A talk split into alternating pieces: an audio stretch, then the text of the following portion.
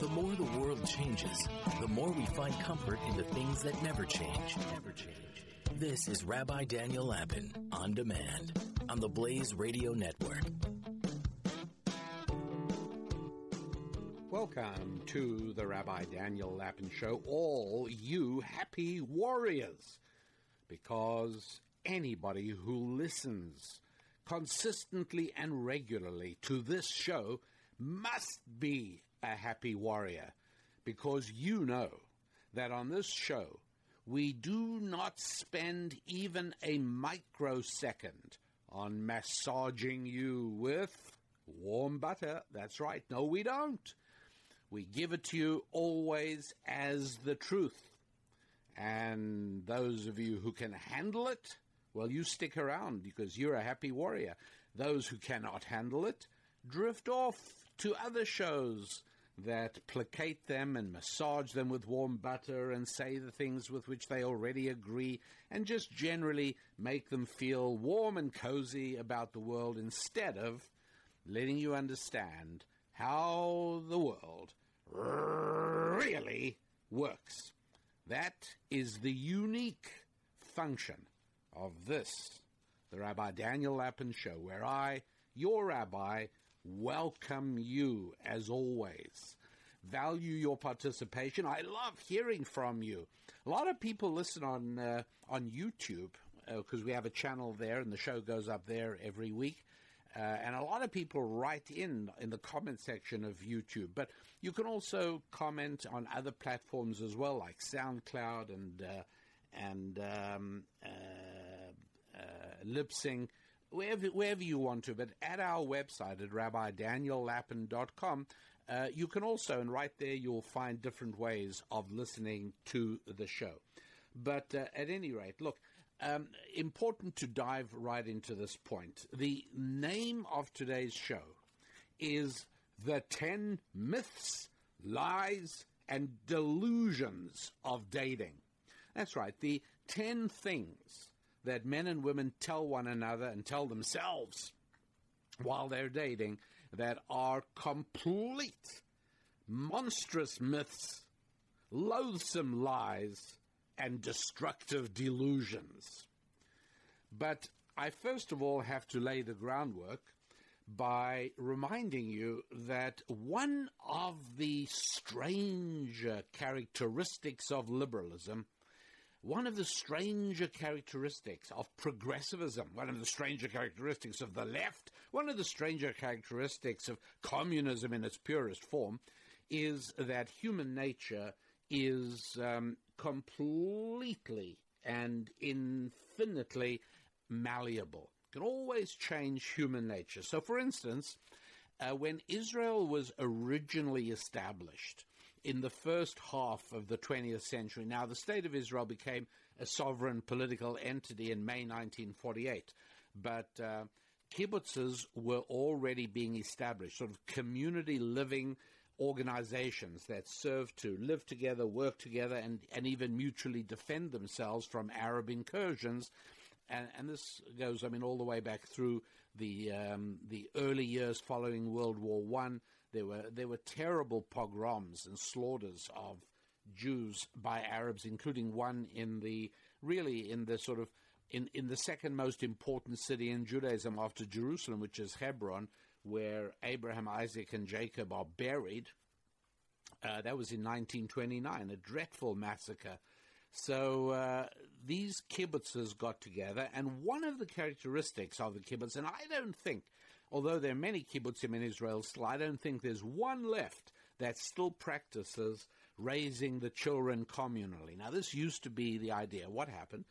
Um, very soon after a woman gave birth to a child, the couple moved that child into the children's unit. Uh, where there was, you know, special um, nurses and people that were assigned the job of caring for all the children. And in general, the parents would see their children on Friday nights uh, for the Shabbat, for the Sabbath. But the rest of the time, the children were being raised communally. The idea was to encourage people to view all the children equally. In other words, to overcome that primitive notion that your own children, your flesh and blood, are more important to you than anyone else's children. And uh, progressivism, socialism, and, and, again, the kibbutzes were uh, the, the real Hebrew, it's a Hebrew word meaning community, unified, and the Hebrew plural is not kibbutzes, as I've been saying, but kibbutzim. Uh, but either way, uh, the point is that these were the creation of really unreconstructed Bolsheviks who um, who came over and who, who formed Israel. They they really were looking to create a socialist motherland. One of the reasons that Russia was right up front among nations who uh, recognized the state of Israel because of that socialistic connection. And uh, the goal was to try and get them to see, to teach people, hey, get rid of this primitive idea that uh, your children are more important to you than other people's children. You've got to care for society. You know, that's a fundamental underpinning of socialism.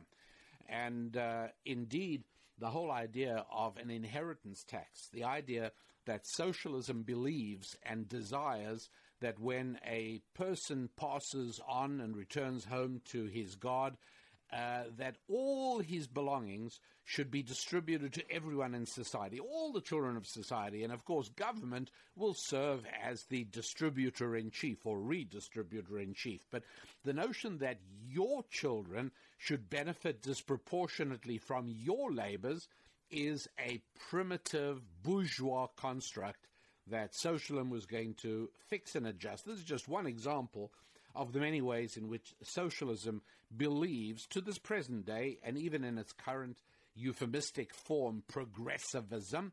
Um, you will uh, you will see that one of the characteristics of socialism is that nothing is fixed in human nature. By the way, not even masculinity and femininity. And so uh, the reason that Judeo Christian, Bible based uh, philosophy is fundamentally at odds with progressivism, you'll see right here. Whereas in the beginning of Genesis, uh, it says um, male and female, God created human beings. That absolutely unshakable fundamental distinction, two different types of human beings, enormous differences between these two one called man, one called woman, one masculine, one feminine.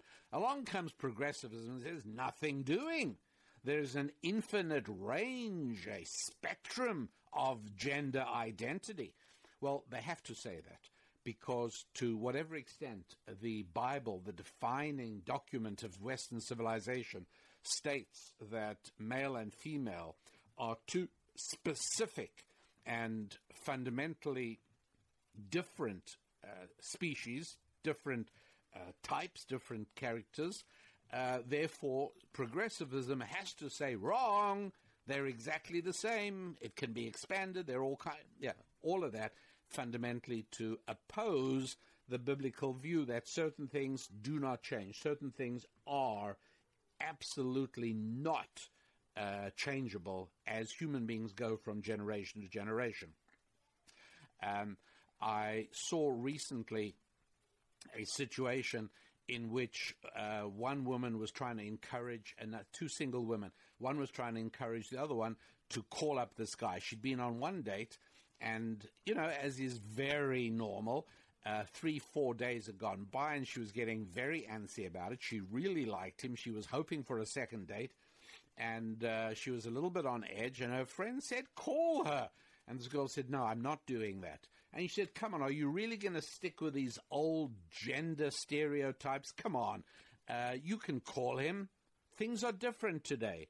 And to her credit, uh, the first woman was saying no, and she was having trouble explaining to her girlfriend why she would not call the guy, which I found very, very interesting. She was she was having a lot of trouble. She just no, she doesn't want to. I, I don't want to do that. But um, she was having trouble saying that this would be precisely the wrong thing to do if he is the kind of guy I think he is, and he's a masculine guy, and and I like him, and if he does like me, if I chase after him, that will almost certainly put the kibosh on it. She didn't know how to say that. She didn't know how to explain it. and she probably would have been embarrassed in front of her more enlightened progressive sister who uh, insists that that age old gender stereotype has gone forever. Uh, another aspect of that, and this, this bothers many of the sisters, is that um, deep down they want the guy to pay for the first date. If the first date is dinner or drinks or a bar or whatever it is, they want the guy to pay. And yet they know that as woke sisters, part of the progressive sisterhood, they know that they should pay just as much as the guy should.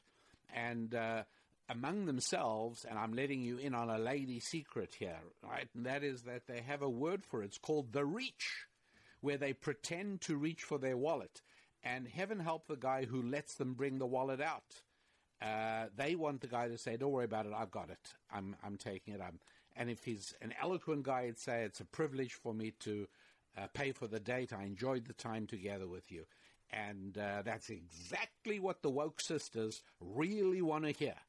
But of course, they know that they are not allowed to say that. So, uh, look, no matter what the left does, no matter what training camps they come up with, no matter what re education camps they throw us into, they will never succeed in persuading us that everyone else's children matters just matter just as much to us as our own children. That uh, we're getting rid of this old patriarchal notion that our children are really important, more important to us. No, not at all. If you are really a woke progressive, then you care equally for all the children of society. Um, certain things don't change. Now, you know, why do we speak about Shakespeare being great literature? You know, why is Shakespeare really great literature? Uh, I was going to say better than uh, uh, than much of uh, the literature today. And I was going to mention a, a, couple of authors today, but then I realized the authors I was going to mention sell in very high numbers, and they probably also capture some of this. Um, so, is Shakespeare greater literature than the next Harlequin romance you pick up at the airport bookstand? Uh, and the answer is yes. But you know why the Harlequin romances sell in the numbers they do sell? Because for the most part they do not violate the immutable characteristics of human nature. They know enough to know that if you really want to sell a bunch of books, then don't pretend that human nature is immutable in a limitless way, you, is mutable, that you could always change human nature. And that's why Harlequin romances nearly always feature, and I know of what I speak, Harlequin romances nearly always speak of a very strong man and a uh, a woman, and and you know, and I'm not saying she's weak at all or anything, but she's a woman who enjoys the surrender. She enjoys giving herself to this big, strong man because he's somebody she comes to respect. He's not just a thug, not at all. He's not a thug at all. He's a man of accomplishment. He's got strength. He's got character. And uh, the book inevitably climaxes with her melting into his arms in total abject surrender. And even the woke sisterhood rush out to buy the latest copy or the latest episode or the latest volume in the endless Niagara like cascade of Harlequin romances. But Shakespeare's writing, now we're talking about something really different, of course, because Shakespeare focuses exclusively on things that never change. Now, you've heard me say one of the slogans of all of the teaching that Mrs. Lapin and I do is the more that things change, the more we must depend upon those things that never change. All right? What are some of the things that never change? Well, that masculine and feminine are completely different, that they complement one another, that uh, masculine men are incredibly attracted by feminine women, and feminine women are incredibly attracted to masculine men. And Shakespeare recognizes that. Um, the uh, things like envy, right? That is not going to change. Um, the socialists and the progressives can put us in education, re education camps. They can try and send our children to GICS, but it's not going to make any difference. Uh, deep down, we know there is such a thing as envy. We also know that it is unworthy. We try, and when we catch ourselves, we feel down, we feel bad, we feel guilty when we catch ourselves feeling envious. Uh, Schadenfreude. I, I, there's got to be an English. Well, there's no English word for it. There's an English phrase for it, but the German word Schadenfreude uh, means a, a very unworthy human tendency, and that is to be secretly and darkly happy about misfortunes that fall our friends. It's awful, isn't it? But we all recognize inside of us that terrible thing that. Uh, you know, if our, we we got a friend who's go, doing well, everything's going great, and everything's marvelous in his life, and and and you look at all the pictures on his Facebook page, and oh, it's it, everything's fantastic, and then you hear of something really horrible that happened to him, and there's a little part of us that feels happy about that, and you catch yourself and you say, no, I'm a better person than that. That is unworthy of me. Uh, generosity, right? Shakespeare understands generosity and he recognizes that it's hard to be generous, but it's good to be generous. And when we find ourselves being the opposite of generous, we um, we we feel a little down and dark. We're, uh, we're we're glimpsing at a side of ourselves we'd rather wasn't there. Uh, optimism, to be optimistic, not easy, not always easy to be optimistic, not always easy to radiate optimism and banish demonstrations of fear in front of people for whom you are responsible, whether they're family members or, or people you're responsible for in your professional and work life. Uh, to retain optimism, we recognize a good thing. But if you surrender to that and you start expressing fear and you start expressing pessimism, you probably catch yourself that night and you say, What on earth was I doing? What was I thinking? Why did I talk like that? because we recognize these these little conversations we have with ourselves were exactly the conversations Shakespeare had with himself 400 years ago and the conversations he built into the incredible characters in his stupendous writing and uh, and so it is we recognize qualities like resilience are really good uh, we understand courage, not always easy. We understand courage is good when we act like a coward sometimes. Uh, we, we catch ourselves and we say, you know what, I shouldn't have done that. When a guy breaks up with a girl by sending her a text message, if he's got any quality to himself at all, he, um, he says to himself afterwards, I was a coward. I shouldn't have done that. I, I should have, in person, I should have done it. I didn't have the guts to do that. And he looks down on himself and he says, Next time I won't do that again. Uh, because we understand that uh, these qualities are intrinsic to human nature and uh, they are independent of space and time. Uh, people feel this in Asia, they feel it in Africa, they feel it in Europe. Uh, always the same guilt. Somebody feels guilty. You can almost see the facial expression. When somebody's really feeling guilty, it makes no difference what the person's race or ethnic background is. As a human being feeling guilt, that is so universal, that is so much a part of the human experience that it does not vanish. It doesn't go. And our people will pretend, people who are trying very hard to be woke progressives, they will try very hard to pretend that it doesn't exist but that actually simply is not a reality at all. So, uh, knowing that, I have to tell you one other unchangeable fact, and a number of them are going to come out when I tell you the 10 myths, lies, and delusions of dating. But um, one of them is very fundamental, and that is that the relationship dynamics between a man and a woman after they have had sex are completely, hugely different from the way those relationship dynamics were before they had physical relations. And uh, I'll just give you one example of that right away so as you can see and start thinking about this because um, it's really important to know that. And again, uh, any any man of any background who's gone through this experience will not only know exactly what I'm talking about, but will confirm and validate it. And that is that if a if a man has dated a woman, you know, three, four, five times, they've gone out to coffee, they've gone to dates, they've gone to a concert, whatever they've been doing, and at the end of that time, he thinks to him, he says, "You know what? This isn't going anywhere. Uh, I just cannot see this as a long term. I, I I'm a decent man. I don't want to waste her time. I mean, I enjoy going out with her, but it's not going anywhere. I don't want to do this anymore. It's not in her interests, and uh, I want to break up with her. He has no trouble saying to her, I've really enjoyed uh, getting to know you the last few weeks. I've enjoyed the time we've been together. However, I have to tell you that after much thought and introspection, I just realized this is not going to work. We're not a long term item.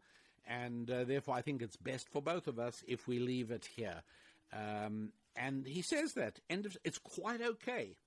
However, every man in the situation knows that if they have already engaged in relations and they've had sex, everything changes. All of a sudden, he is finding it embarrassing to end it. It's hard. Why? Because in the reality, in that physical relationship, she is much more of a giver than he is. She gives herself. He takes her. And uh, that language, by the way, is employed quite frequently if I go back to Harlequin romances. And as a taker, as a recipient of her favors, he now feels it, deep inside of him, if he's got any decency at all, he feels a little bit of a heel. He has accepted a gift from her, and he is responding with walking away with, with, with no acknowledgement of the huge significance of what it was she bestowed. Uh, so, there again, something that doesn't change with the passage of time. I'd like you to visit RabbiDanielLapin.com, our website, and let me tell you why. Well, first of all, I'd like you to be able to communicate with me. And you do that by going to the Contact Us tab on the website at rabbidaniellapin.com. Uh, you can also use youneedarabbi.com as well, same place. But um, either way, you are able to use the Contact Us tab to communicate, write me something, and you know that I will read it, and many of you have been somewhat surprised to discover that I actually respond to many letters as well, personally. I mean, there's a there's everyone gets some sort of response, but they're not always personal. Some people get a personal response, and that'll always be uh, as a result of something insightful you said, or a particularly concise way in which you said it, or, something that, um, that that that makes me feel a calling in my heart to to respond directly to you, and I love doing that. Uh, the only obstacle is time, as always, but that's not all you can do there. You can also read back issues of Ask the Rabbi, and some of the questions are really interesting. We recently had one um, about a couple whose daughter is um, seeing somebody who's like more than 20 years older than she is, and her parents are like really upset about that, and they wrote to us asking for advice.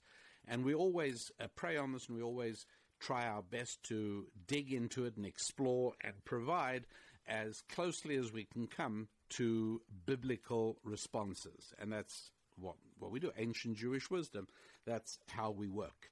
Uh, we also have back issues of thought tools, right? Practical strategies that uh, affect the parts of our lives that, that we really care about finances, family, faith, friendships, and uh, all of that in Thought Tools.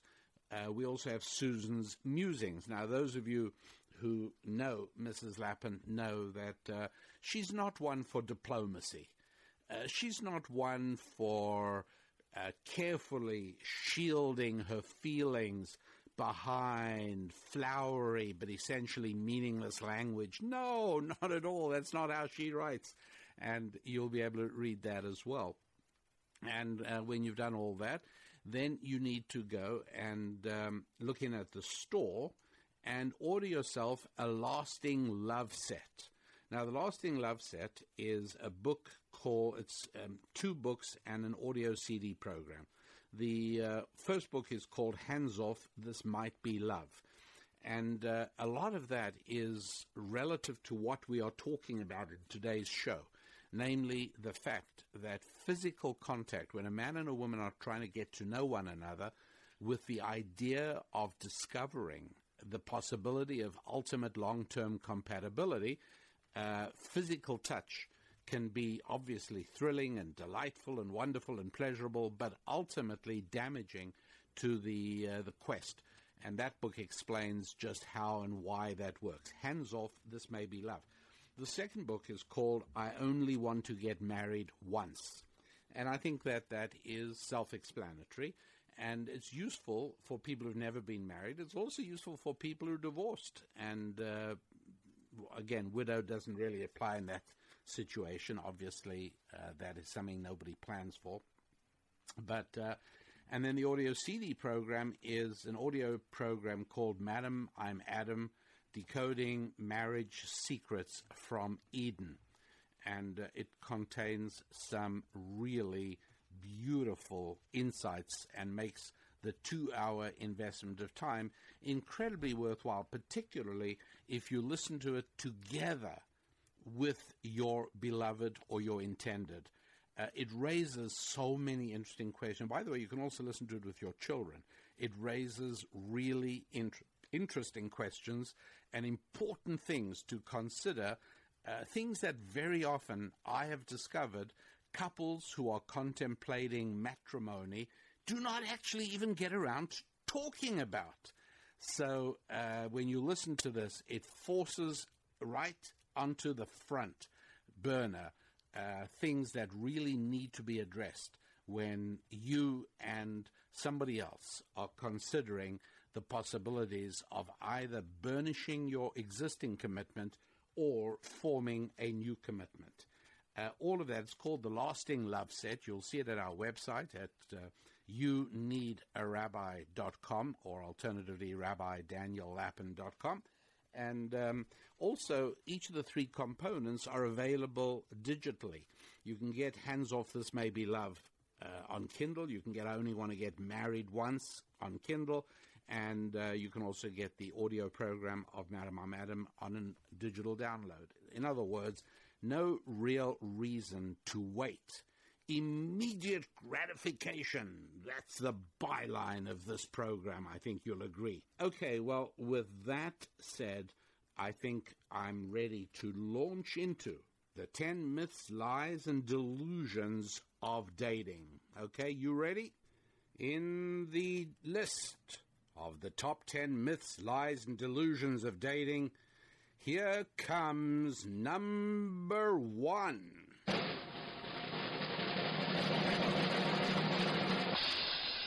Number one is We broke up weeks ago, so she'll be okay with me dating her roommate now, right? Or if you like, we broke up weeks ago, so he'll be okay with me dating his roommate now, right?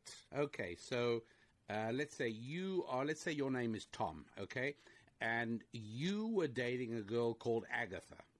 And Agatha has a roommate called Betty and you and Agatha, Tom, you and Agatha broke up, and uh, three weeks later, you now intend dating Agatha's roommate, Betty. And you're saying to yourself, Hey, we broke up weeks ago, so she'll be okay with me dating her roommate now, okay? And uh, the answer is most likely not. Now, here, there is a huge difference um, depending on whether Tom and Agatha had a physical relationship, whether they were sleeping together. If not, then overwhelmingly, Agatha would say, Oh, Betty, you want to date Tom? No problem. And in fact, in circles, in more religious dating circles, this is very common indeed. Um, there have been situations where my own daughters have gone on dates, and after the date, uh, Susan Lapin and I would say to our daughter, So, what did you think? And she said, Well, you know, this is like the third time I've gone out with him, and I've decided he's not for me, but he'd be perfect for, and she'd name one of her good friends. And then we would take the necessary steps to make sure that uh, that this guy got in touch with this other girl, and no problem at all. However, if in fact Tom and Agatha have had a physical relationship, then she's going to be a whole lot more upset about her roommate Betty dating the guy who just broke up with her a few weeks ago. Now, how about in the other direction? Now, in this situation, Tom and Jerry are roommates, and uh, Tom has been dating Caroline. And uh, two weeks ago, Tom and Caroline broke up. And now Jerry says to Tom, Hey, you're not going to mind, are you, if I date Caroline? Uh, I've always had an eye for her, and I think she'd be terrific for me. So I'm okay if I give her a call. And Tom, I can tell you now, is not going to be very happy. In fact, he's going to believe that this violates some kind of bro code. Uh, again, I'm talking about a situation where Tom and Caroline have been living together, as it were, and uh, have a, a, a history, a, a, physical relationship going back over time. And now they broke up, and now his roomie, Jerry, uh, wants to date the girl that Tom is no longer seeing. Well, not good at all. Tom is not going to be happy at all. Why? What's going on here? Going back to Tom dating Agatha, breaking up with her, and now um, Betty is going to go out with Tom, and Agatha is going to be unhappy. Uh, Agatha and Tom had a physical relationship. They were sleeping together. And now Agatha's really unhappy. Why? Well, here is the important point. The important point is that in the real world, the way the world really works, sleeping with somebody is pretty much like marrying them. That's right. It's not just a case of a little bit of mutual friction. It's not a case of just uh, the sort of thing that friends do. No, there's something incredibly profound happening. Uh, a bond has been created which cannot be terminated by just a hi, you know what, I don't think this is working out, let's both move on with our lives. No, it doesn't work that way. Um, you can do that. You can, if you've just done nothing except have coffee and a dinner and a couple of concerts or picnics with a girl, yeah, you can end that with a with a hello. I don't think this is working out. But hey, when you are, for all intents and purposes, married in the sense that a deep spiritual bond has been formed. Now, I understand there are people out there who do not understand the existence of a spiritual reality. So for them, they understand this to be of no significance and they can't understand why it is that these perfectly sane, progressive young people can't just get on with their lives. Why the drama? Why the upset? Why the tears? Why the pain? Why the anger? Well, because as soon as you recognize that there are two ways, actually, there are others, I don't want to go into them now, but there are two main ways to bring about a marriage between a man and a woman. One is through a ceremony, and uh, and then subsequently the consummation of the marriage, and the other one is through a physical relationship that creates the same bond as was created by marriage. Obviously, a profound spiritual bond cannot be terminated by hey. Now, so Tom, as you understand now, uh, has been dating Caroline, looking at the second case. And now Jerry says to Tom, I hope you don't mind, but I'll be going out with Caroline next Saturday. Tom says, What? What are you talking about? Well, what's happening here is something deep within the individuals that is dealt with differently in different cultures. Until the British um, imposed British rule in India, you will remember the practice of what I think used to be called suttee. I may be wrong on that, but whatever it is, it's the idea that the widow of a man, particularly a prominent man, was burned on his funeral pyre. What was the reason for that? Well, whilst not endorsing the practice, I do understand the underlying sentiment. I always have to put in that little caveat, right? Because otherwise the internet's going to go crazy and say Rabbi Lapin endorses burning of widows. But uh, uh, I understand the sentiment. The sentiment is that she was my woman, and I may have died, but you taking her is still bothersome. It's still a problem. And so, therefore, we're going to put her out of reach by burning her on the same funeral pyre on which her husband ascends to heaven or wherever else. And uh, that's the concept. Look, uh, anybody who thinks that for Aristotle Onassis, who had already had just about any women in the world he could have dreamed of, if you don't realize that for Onassis to have Jackie Kennedy was a particular triumph of a delicious kind only because she was the widow of the President of the United States. And not just any president, but the President of Camelot. Uh, the and I wasn't living in the United States at the time, but but even I knew and I was aware, I was very aware of um, of just how uh, powerful the legend of Camelot was. This this magical moment in Washington D.C. where to be invited to the White House and to be a guest of JFK and Jackie. I mean that was sheer heaven. And the whole social circle that grew up around it still to this day um, plays a role. They still are connected to one another by the Kennedy White House and uh, and and one really has to realize just how powerful the magic really was at the time. There's been nothing like it. The Obama White House, for a sycophants, um, came close, but the Kennedy. Okay, under those circumstances, for uh, this um, r- Greek ship owner, uh, wealthy Aristotle Onassis, to uh, take into his bedroom uh, the widow of the President of the United States of America. Really important. And at the same time, by the way, and you, you, you, obviously you probably don't remember that, but you can go back and search ma- uh, women's magazines and letters to the editor and the agonies expressed by ordinary citizens, women and men, who intuitively felt the rightness of what exactly I'm telling you now, uh, which is that for a very prominent man, for any man, another man to have his woman is intolerable.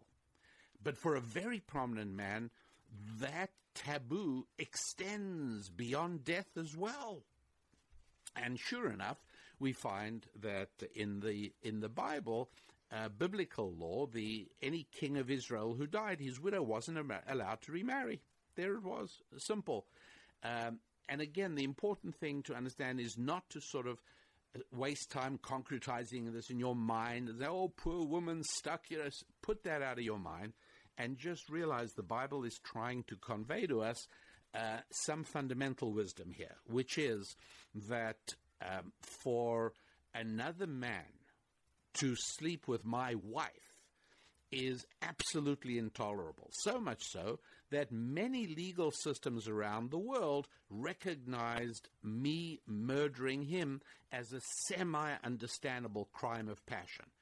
Uh, it, you know, that is such a violation that is so far beyond the norms of what a normal man can tolerate in the way that God created men and women that uh, that is intolerable. So, okay, so for uh, for a man to have my woman while I'm alive, that's absolutely intolerable.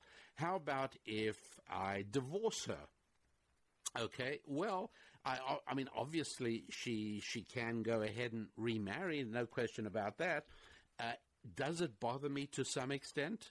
Absolutely, no question about it. And any normal man who's honest with himself and whose emotions have not been eroded by the acid of today's toxic culture, uh, any man will recognize, yeah, there's there's something like that. That's a little bit like our story of Tom. Tom and Caroline, well, yeah, they were married. They had a profound, deep spiritual bond for a very simple and obvious reason. And now he's divorcing her without as much as a how do you do. And now she's going off to marry um, his roommate, Jerry. Of course, he's bothered by that. Absolutely, he is. Uh, to a much lesser extent, um, going back to um, uh, Agatha, who uh, was dating uh, Tom, and now along comes her roommate Betty. If they were not, if Agatha and Tom were not physically involved, and I've, as I've said, not an issue at all, if they were, well, then it's a little. It's. I will tell you this: it's not nearly on the same level as Tom and Jerry and Caroline. It's the the emotional intensity is not the same. Um, why is it? Well, let me uh, go to George Bernard Shaw, the great English playwright who had um, so many marvelous uh, little expressions and bon mots and. Uh, and uh, one of them he he wrote, I think it was in Maxims of a Revolutionary, if I'm not mistaken. He said um, most good women would rather have a share of a first-rate man than exclusivity over a mediocre one, whereas most men would rather have exclusivity over their woman, regardless of mediocre or excellent. And uh, there's a lot of truth in that. There's a lot of truth in the fact that uh, there are many, many societies that have functioned polygamously, but no societies that have functioned polyandrously.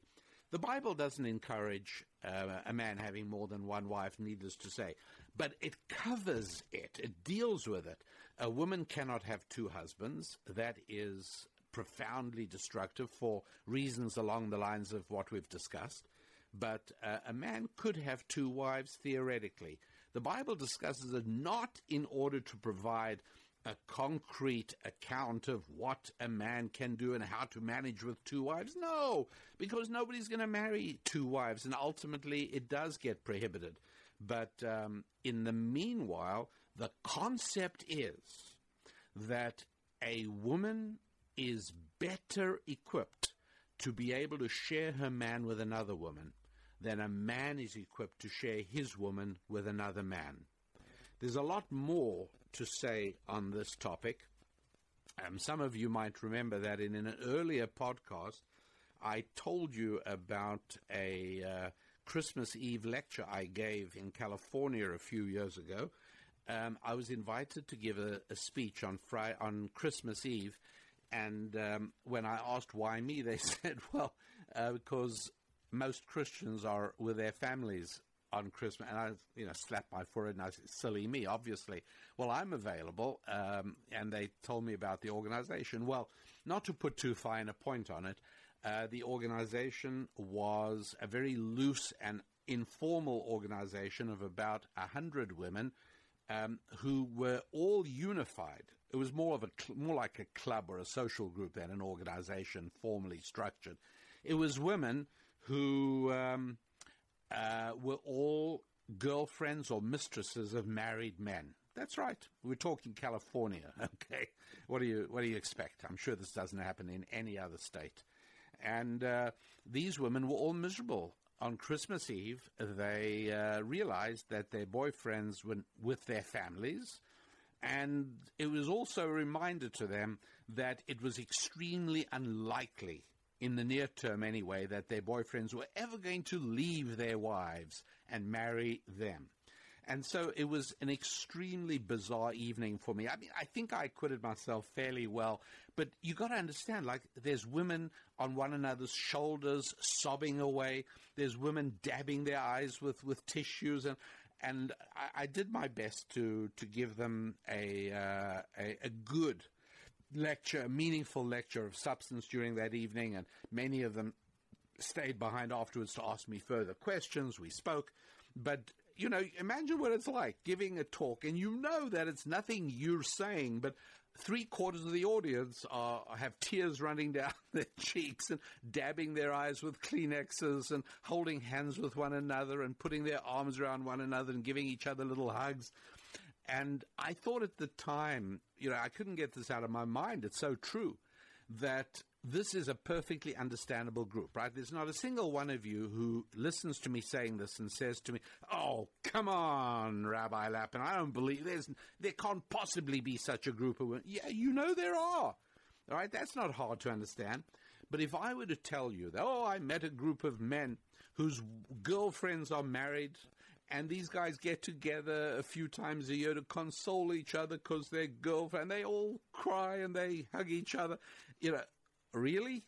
I, again, I don't think you would ever believe such a story because guys are simply not willing to share their women with other men, period. Uh, under certain circumstances, women are willing to share their man with other women. And so um, Betty uh, might well be able to go out with Tom without incurring the wrath of the terrible wrath of Agatha. Agatha, I think, in the way that any woman who gets divorced and then gets uh, to hear that her ex husband is getting remarried, that's not happy making, right? It just isn't happy making. And so uh, Agatha is also here. She's now been peremptorily dismissed by Tom. And now she discovers not only is Tom getting remarried, if you like, because he's soon going to be sleeping with Betty, but uh, his new wife, quote, is actually your friend, your roomie, your roommate, your friend. Okay? It's painful, no question about it. It's painful. Uh, it's going to hurt, and Agatha's going to feel bad about um, preventing Betty's happiness, but she's going to be miserable she probably won't be angry as much as she'll be miserable. She might be a little bit angry. She'll be mostly miserable. Uh, in the other case, where Tom discovers that Jerry is now um, spending time, days and nights, with his former girlfriend Caroline, uh, Tom is not only is not only unhappy, he is good and angry as well. One final biblical uh, principle will help wrap up this particular myth lion delusion of dating. Uh, and that is in um, uh, Leviticus chapter 21, uh, verses 7, 10, 14. Uh, we discover some rules about the priest. In Hebrew, he's called the Kohen. And then there's also the high priest called the Kohen Gadol. Okay, fine. Bottom line is um, that the regular priest is not allowed to marry a divorcee. Okay, he may marry a widow, but not a divorcee. So let's for the moment then say that we've got three classifications of women virgins, divorcees, and widows. Okay? A woman who's never been married, a woman who's been married and, uh, and divorced, and a woman who's been married and her husband died. So a regular, um, everyday kind of priest, well, he is allowed to marry a never married woman. He can he may marry a virgin, he may marry a widow, but he's not allowed to marry a divorcee. And then you get the high priest, uh, ten, verses 10 and 14. Now, he um, must marry a virgin. because he's not allowed to marry a divorcee and he's not allowed to marry a widow.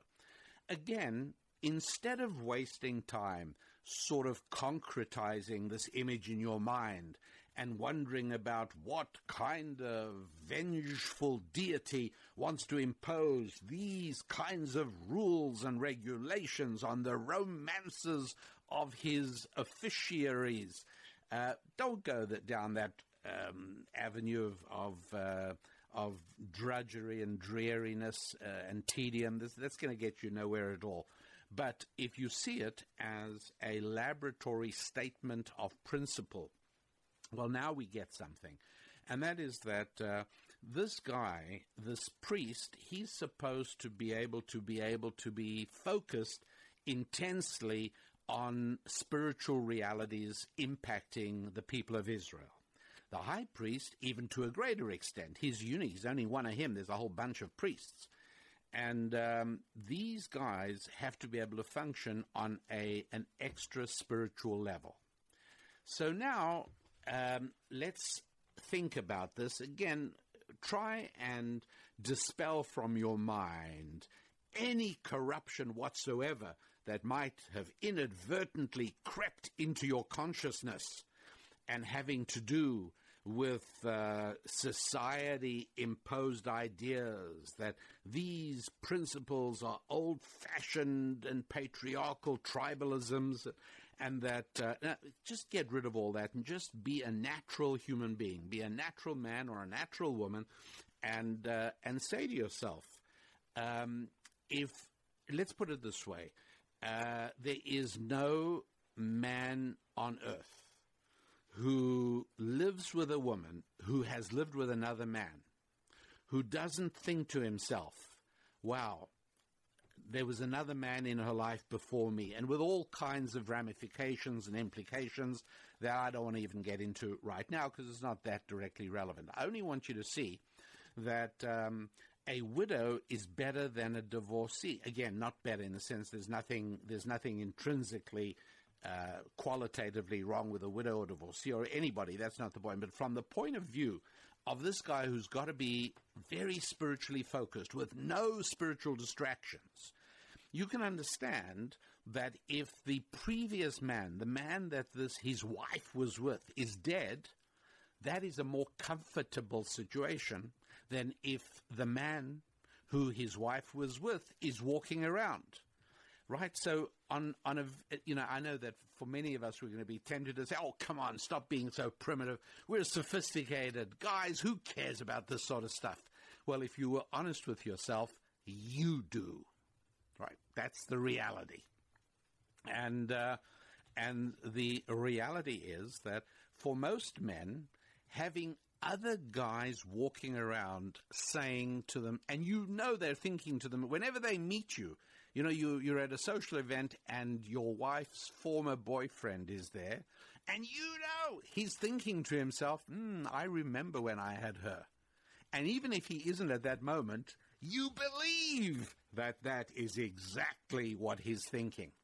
And that's why it is that uh, uh, very often when a girl says uh, to her, "Oh, you know, my boyfriend, we we we, we got to go to this party. We got to go to this social event," and then she says a day or two later, she says, "Oh, by the way, my ex is going to be there as well." Right? In other words, um, in uh, in in our case here, um, Caroline is is telling her boyfriend Jerry her new boyfriend Jerry, oh, we got to go to this party, we got to go to this event, it'll be wonderful.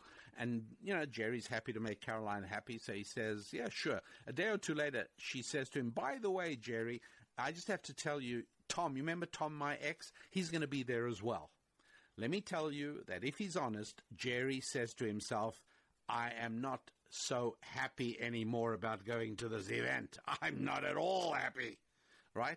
Because for the same simple reason. He doesn't need to be there with a guy who knew his wife. It's very simple, in the biblical sense, of course.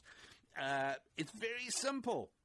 Now, obviously, if this is a more religious dating environment where nobody's been sleeping with anybody, all of these circumstances are completely innocent and comfortable. There's no problem at all. Everything changes because it's a big deal. And so um, then when we come to the high priest, well, he's got to be even more spiritually focused and with no spiritual distractions. And so for him, he cannot marry a wife who was who's divorced and used, and was whose ex-husband is still walking around. He can't even marry a woman who's widowed. Okay, so there's only one high priest in, in the whole world at any given time. So this doesn't exactly put a crimp on ladies' dating possibilities. But uh, but again, the bottom line is, just so as you understand this really important uh, sensitivity hierarchy: virgin, divorced, widowed, right? Um, and in that hierarchy, uh, it is most comfortable for a normal, honest man to marry a virgin it's next most comfortable for him to marry a widow. And the third most comfortable, or if you like, the least comfortable of the three, is to marry a divorcee. Uh, that is what Leviticus 21 is teaching us in just understanding the incredible power that comes from a spiritual bond we think of as marriage or the same spiritual bond that's brought about through this incredibly earth shaking and monumental physical relationship that the popular culture is trying to tell us is no big deal at all. Okay, now we come to myth, lies, and delusions of dating number two.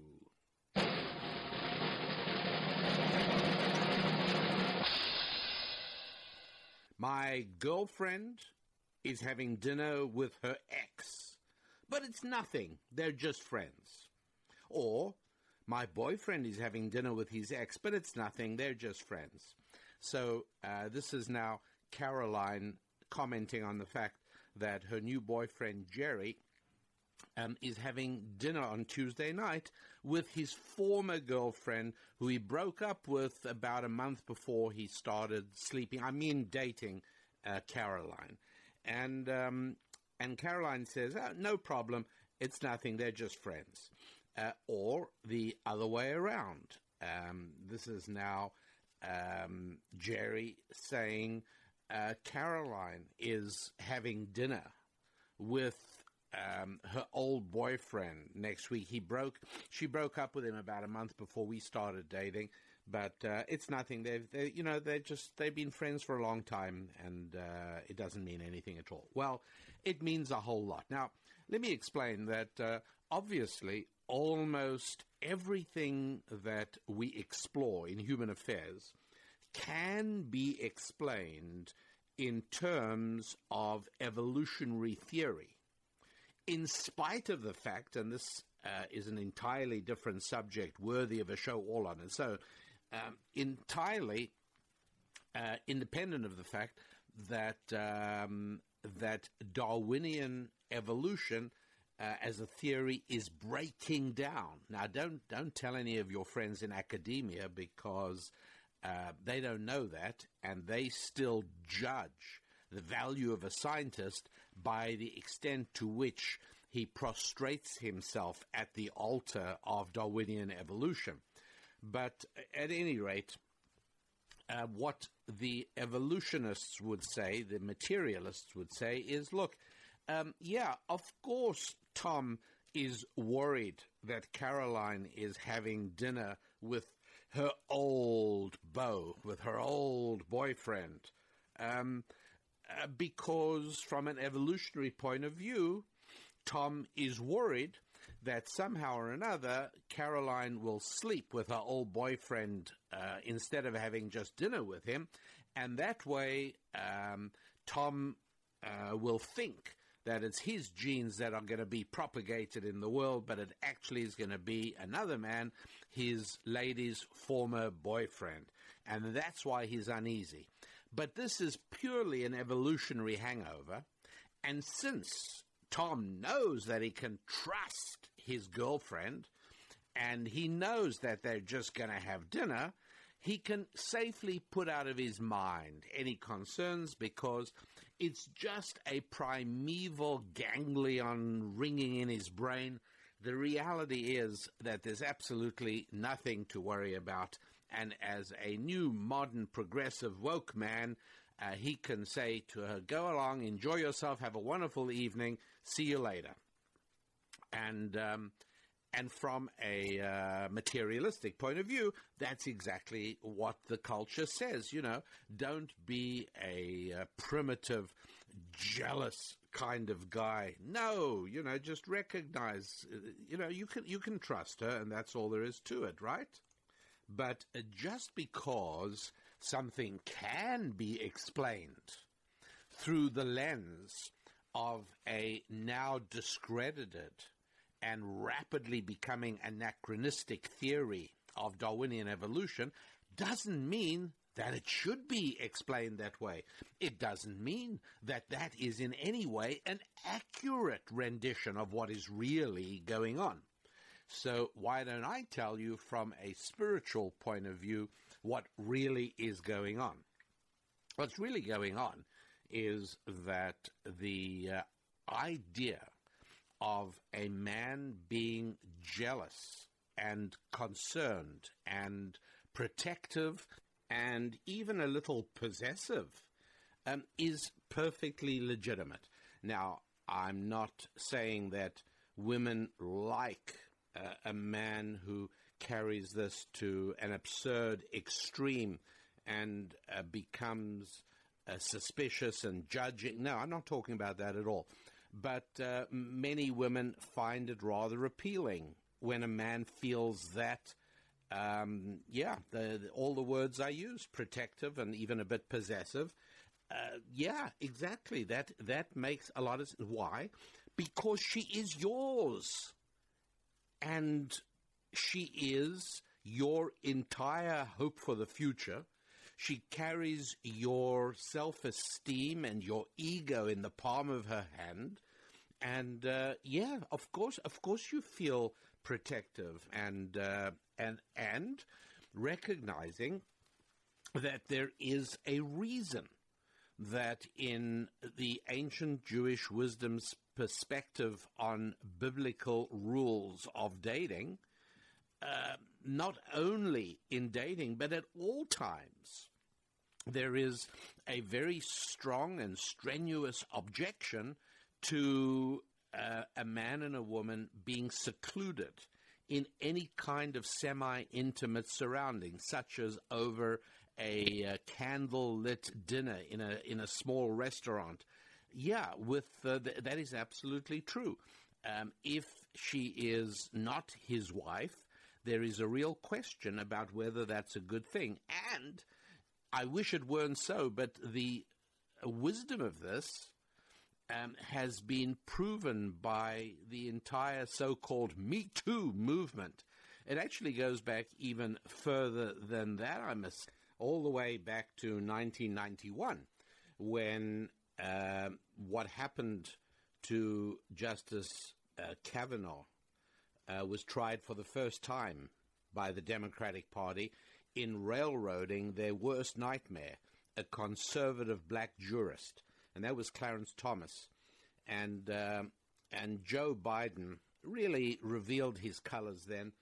Um, it was perfectly evident to anybody who invested a little bit of time in this that uh, Anita Hill was making this stuff up and that uh, everybody believed that it was a vitally, everyone on the left believed that it was a vitally necessary and virtuous activity to prevent the ascendance of uh, Clarence Thomas to the United States Supreme Court. Um, and again, at the time, I pointed out that had Clarence Thomas uh, stood by this principle, which, by the way, is adhered to by the current Vice President um, Pence, which is never to be in a secluded situation with a, a woman that is not your wife or, or not a family member. And had uh, Justice Thomas adhered to that, uh, it would have been much harder for Anita Hill to have brought these charges against him. And uh, and whereas the this would ne- not necessarily have helped Judge Kavanaugh because these allegations apparently went back to, to when he was 17 years old or something. But uh, uh, if you think to think of the many men whose careers have been derailed by contemporary allegations of uh, anything from harassment to rape of women going back years, if uh, and and of those, many of those men have completely denied the allegations. If those men had never ever allowed themselves to be alone in a hotel room with uh, a woman to whom they were not married, uh, the whole thing would have been much more difficult to fabricate if it was a fabrication. So that is a, a rule, and uh, and it is a good and wise rule that that one really uh, disregards at one's own peril. And so here again, it is perfectly legitimate for either Caroline to say to Tom, you know, I really don't feel comfortable. I do not feel comfortable with you having a dinner just with uh, with another uh, another one, especially since she was a former girlfriend. Or Tom saying to Caroline, uh, "No, I'm really sorry. That's not okay by me. You may not." And I'm telling you exactly how I feel about this. You may not have a, a private tete-a-tete dinner uh, with a former boyfriend. That's not on. You want to uh, have him come with it. You want to make a foursome of it. That's fine. Whatever you want. You want to talk on the phone. That's fine. But that I don't want to. I don't want that to happen. And a man saying that is perfectly legitimate. Now, I'm not saying this because I think that Carolyn is going to cheat or Tom is going to cheat. It's not because I'm saying that something is going to happen. No, I'm not saying that. I'm saying that the uh, electricity present in every male female interaction is such that, particularly when people have previously been intimate and they now get together and, and you know each one may be now with another partner nonetheless that is an interaction which does not do the current relationships any favors all right, that should be that should be clear to everybody. On some level, uh, you you can see that to have a partner in a marriage, and here I'm talking about a marriage, uh, but obviously I'm also staying true to the axiom that when a man and a woman sleep together, they are kind of married. Now, I'm not saying legally, uh, obviously not. I'm not being pedantic about this. I'm saying that the all the necessary conditions for a deep spiritual connection have been met. And the surprise should not be what I've just said. The surprise should be, oh, you mean that same intensity of spiritual bond can be forged by nothing more than a wedding ceremony? Wow, that's interesting. That that bond can be forged by a physical act of sexual congress should surprise nobody. But um, since obviously the concern is the welfare of the current relationship, I'm sure everybody can see that um, that time spent with an ex part isn't good. It, it, there is no good that can come of it at all. Not that anything um, betrayal is likely to take place. I'm not saying that.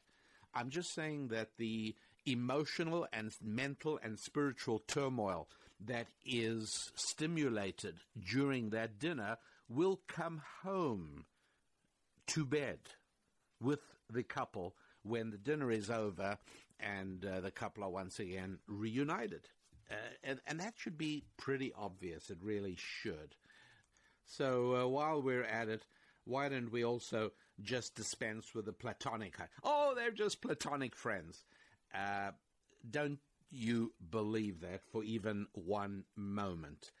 Uh, that whatever that word is meant to mean, the fact that it's named for the father of modern socialism, namely the Greek philosopher Plato, uh, should be enough to warn you that there is uh, a lie embedded in that note. Oh, it's just a platonic relationship. Uh, yeah, that would be um, nothing but naive for anybody to actually believe that. Uh, so the uh, that was the second lie that uh, oh my boyfriend is having dinner with his ex, but it's it's nothing. They're just friends. Yeah, thank you. It's it's a lie. Get rid of it. It's not helping your relationship one little bit. Which brings us to Myth, Lies, and Delusions of Dating number three.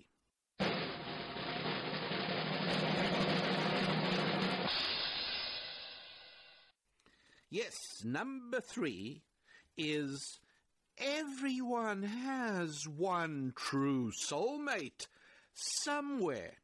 And my purpose in dating is to find him or her. That's right. I'm sure you've heard this, or maybe you even thought this. Everyone has one true soulmate somewhere. There's only one person who's really, really meant for me.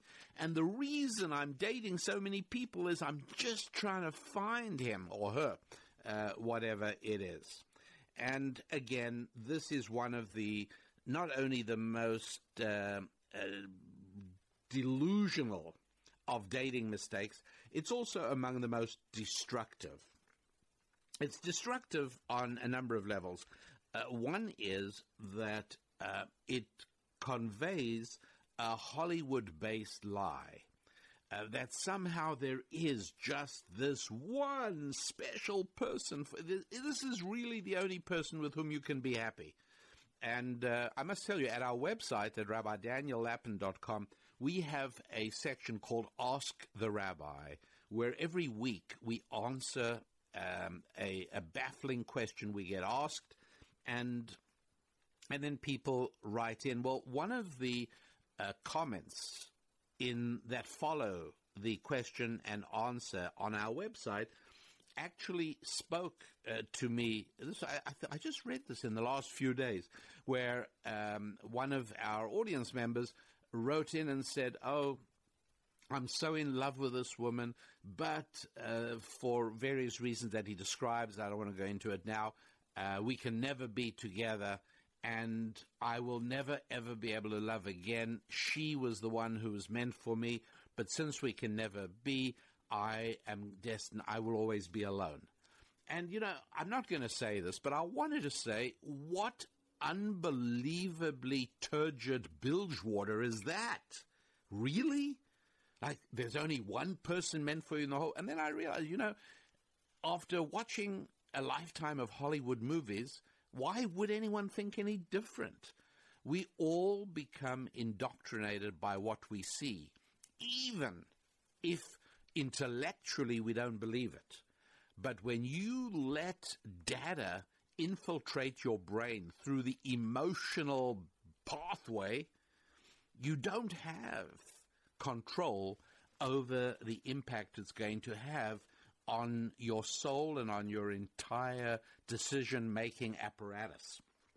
And so uh, it's really important to get away from that notion and to understand that the truth is that uh, if you are a strong enough man, if you are a masculine enough man, you could literally pick any woman out of a hundred women paraded in front of you. And as long as on some level you found each one sexually attractive, you would be able to build a very happy life. That's right.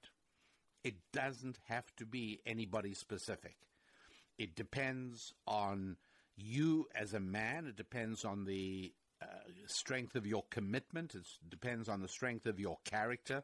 It depends on the firmness of your conviction and the clarity of your vision and your ability to not only impart that to your woman, but to excite her with her role as your partner in the fulfillment of that vision and the bringing uh, bringing to life of that dream, right?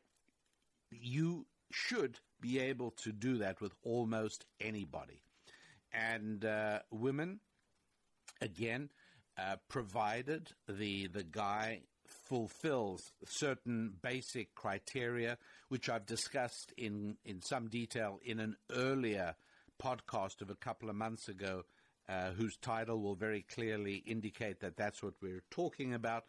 Uh, the, uh, the, the same holds true. Um, she could marry any one of of a hundred or a thousand men, all of whom fulfill the basic criteria uh, of uh, decency and stability and ambition and all the other things I've spoken about. But uh, with you know, without any notion, oh, we fell in love. There was an instant spark as we looked at each other across the table. Uh, no, none of that. And it can, it, it can and would be a, a, a deep, love-filled, passionate marriage perfectly fine. Now, in the real world, unfortunately, we're not all uh, powerful men with deep commitments, and we're not all women whose femininity is still in good shape. Because, yes, uh, the corrosive effects of the culture do manage to make women a lot less feminine and to make men a lot less masculine. And I'm talking about this, by the way, in very, very real terms. Um, you know, you have to know that there are a number of activities which are uh, physically based, in other words, requiring considerable physical exertion, the kind of thing that men do all the time, which when women uh, undertake very often, and, and this is uh, uh just the most remarkable medical fact and reality, but uh, in such cases, very often, uh, women stop having their periods. Their fertility vanishes. They become less woman like in that category. By the way, uh, some ballerinas are in that, um, I think, unhappy situation, but I mean, obviously they choose it.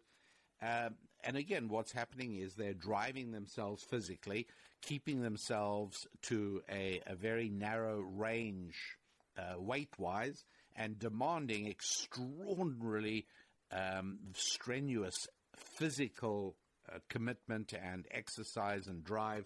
So yeah, not surprisingly, uh, many years ago in the 1980s, AT&T reported in their earliest experiment to uh, to hire. This goes back years, right? I mean, feminism has been going for, for more than half a century. 1980s, AT&T started hiring women linesmen. You know what linesmen are?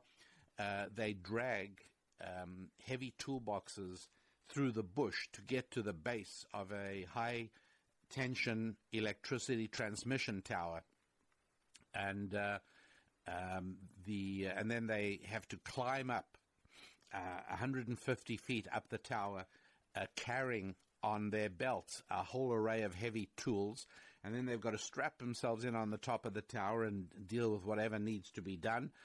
And uh, they reported and again, this was uh, this was in all the medical journals at the time, and I was very struck by this that uh, they were discovering that their um, first br- their first uh, tranche of female hirees for the uh, for the lineman position all stopped having their monthly periods, and they were not happy about this. And so, one of the things the uh, utilities did was they started um, introducing toolboxes on wheels so as that at least um, carrying the toolboxes for large distances, as the men were doing all the time, uh, would now be that that arduous task would be eliminated, and the women would be able to roll the toolboxes uh, along.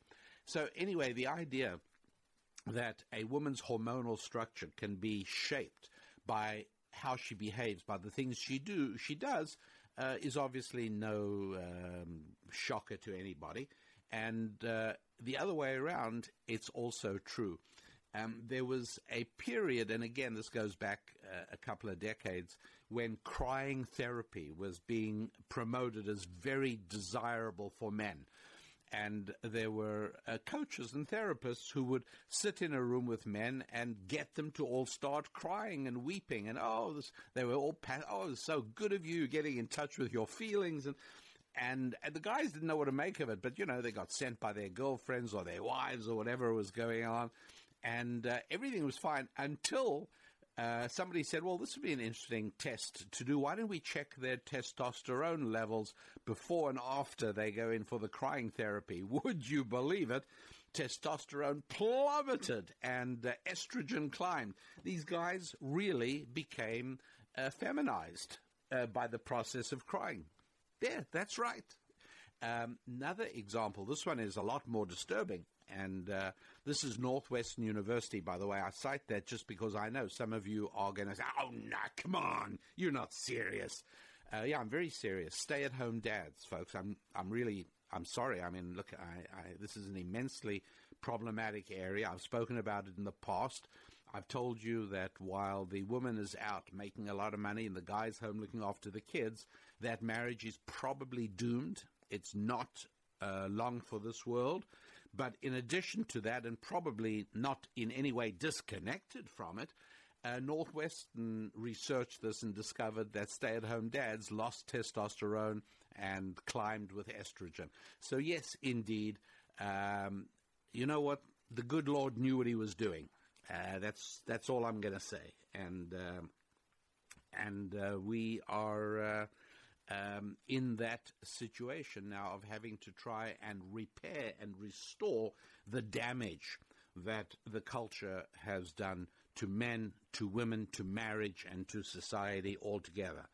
Uh, but so, yes, let us recognize that uh, uh, that a terrific marriage relationship comes about through commitment, not because the person is one unique and uh, and special person who without whom you can never be happy. Uh, and look, I mean, I understand uh, for adolescents in puppy love affairs, it really does seem as if you know now that her dad won't let her go out with you anymore, your life is over.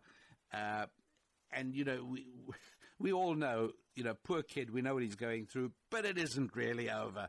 And so it is with adults uh, adults who also should know better but have been utterly indoctrinated to believe that oh there is my true soulmate out there just and I know I'm going to run into him. It's you know it's just a case of finding the right person and uh, that's why I'm dating so many guys. And that is uh, uh number 3 in the the list of 10 myths lies and delusions of dating so uh, let's go on to number four, shall we?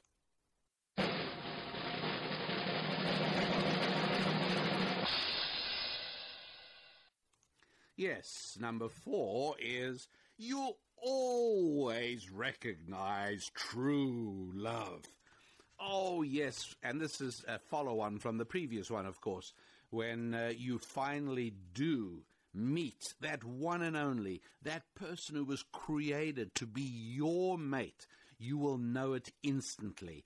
The electricity will fly, you will know. Now, I don't dispute at all that there are male female relationships that are intense, and there are male female relationships where eyes do just meet across a room and just nothing more than the appearance, nothing more than the expression, nothing more than the look uh, resonates in both people, and uh, and they can't wait to get together.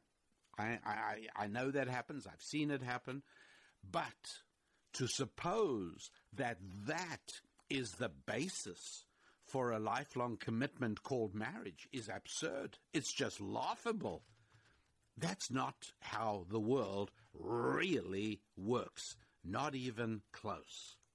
It goes without saying that it's obviously very important to recognize the existence of lust and to recognize that the good Lord placed that quality in our beings uh, in order to make sure that uh, a man will leave his mother and father's home and seek to build his own home with his own woman. Yes, uh, and when eyes do meet across the room, and there is this magical moment, and there is this electrifying second of transfix, transfixation. I get it, uh, of course, and it sometimes it sometimes does happen, uh, and and that it, it feels absolutely irresistible and it feels magical, uh, and and it all is, and it may be possible for that couple to now transform that into marriage, but their task is made harder, not easier, by the overwhelmingly powerful attraction that both feels, that both feel. In the normal order of life, for most of us, uh, it doesn't quite work that way. Yes, uh, you obviously do feel a strong attraction, and there's this emotional thing, and there's this physical thing, and the lust is is present. Uh, but you mustn't make the mistake of escalating what is going on into love, because it's not love. Love doesn't happen like that. Love is something else entirely, and it's really important to keep lust and love completely separate. You want to know what love is? In, in a nutshell, it's very simple. In the Lord's language, in Hebrew, the word for love is the uh, composite of two words I give. And what that means is that when you are overwhelmed by an almost irresistible urge to be a, a beneficiary, to, uh, to, to give, um, uh, to be benevolent, to, to, to be the giver, then you are experiencing love. But uh, when your overwhelming emotion is, oh, I want her, or oh, I want him, uh, you're not talking about love. You're talking about lust, and you may as well understand that. So let's have that clear. No, you will not recognize true love. Uh, when love happens, it's as the result of what two people decide, and that's when love begins to flourish. Uh, always recognize true love? Nah, doesn't work like that. Which brings us to number five in the list of 10 myths, lies, and delusions of dating. Number five.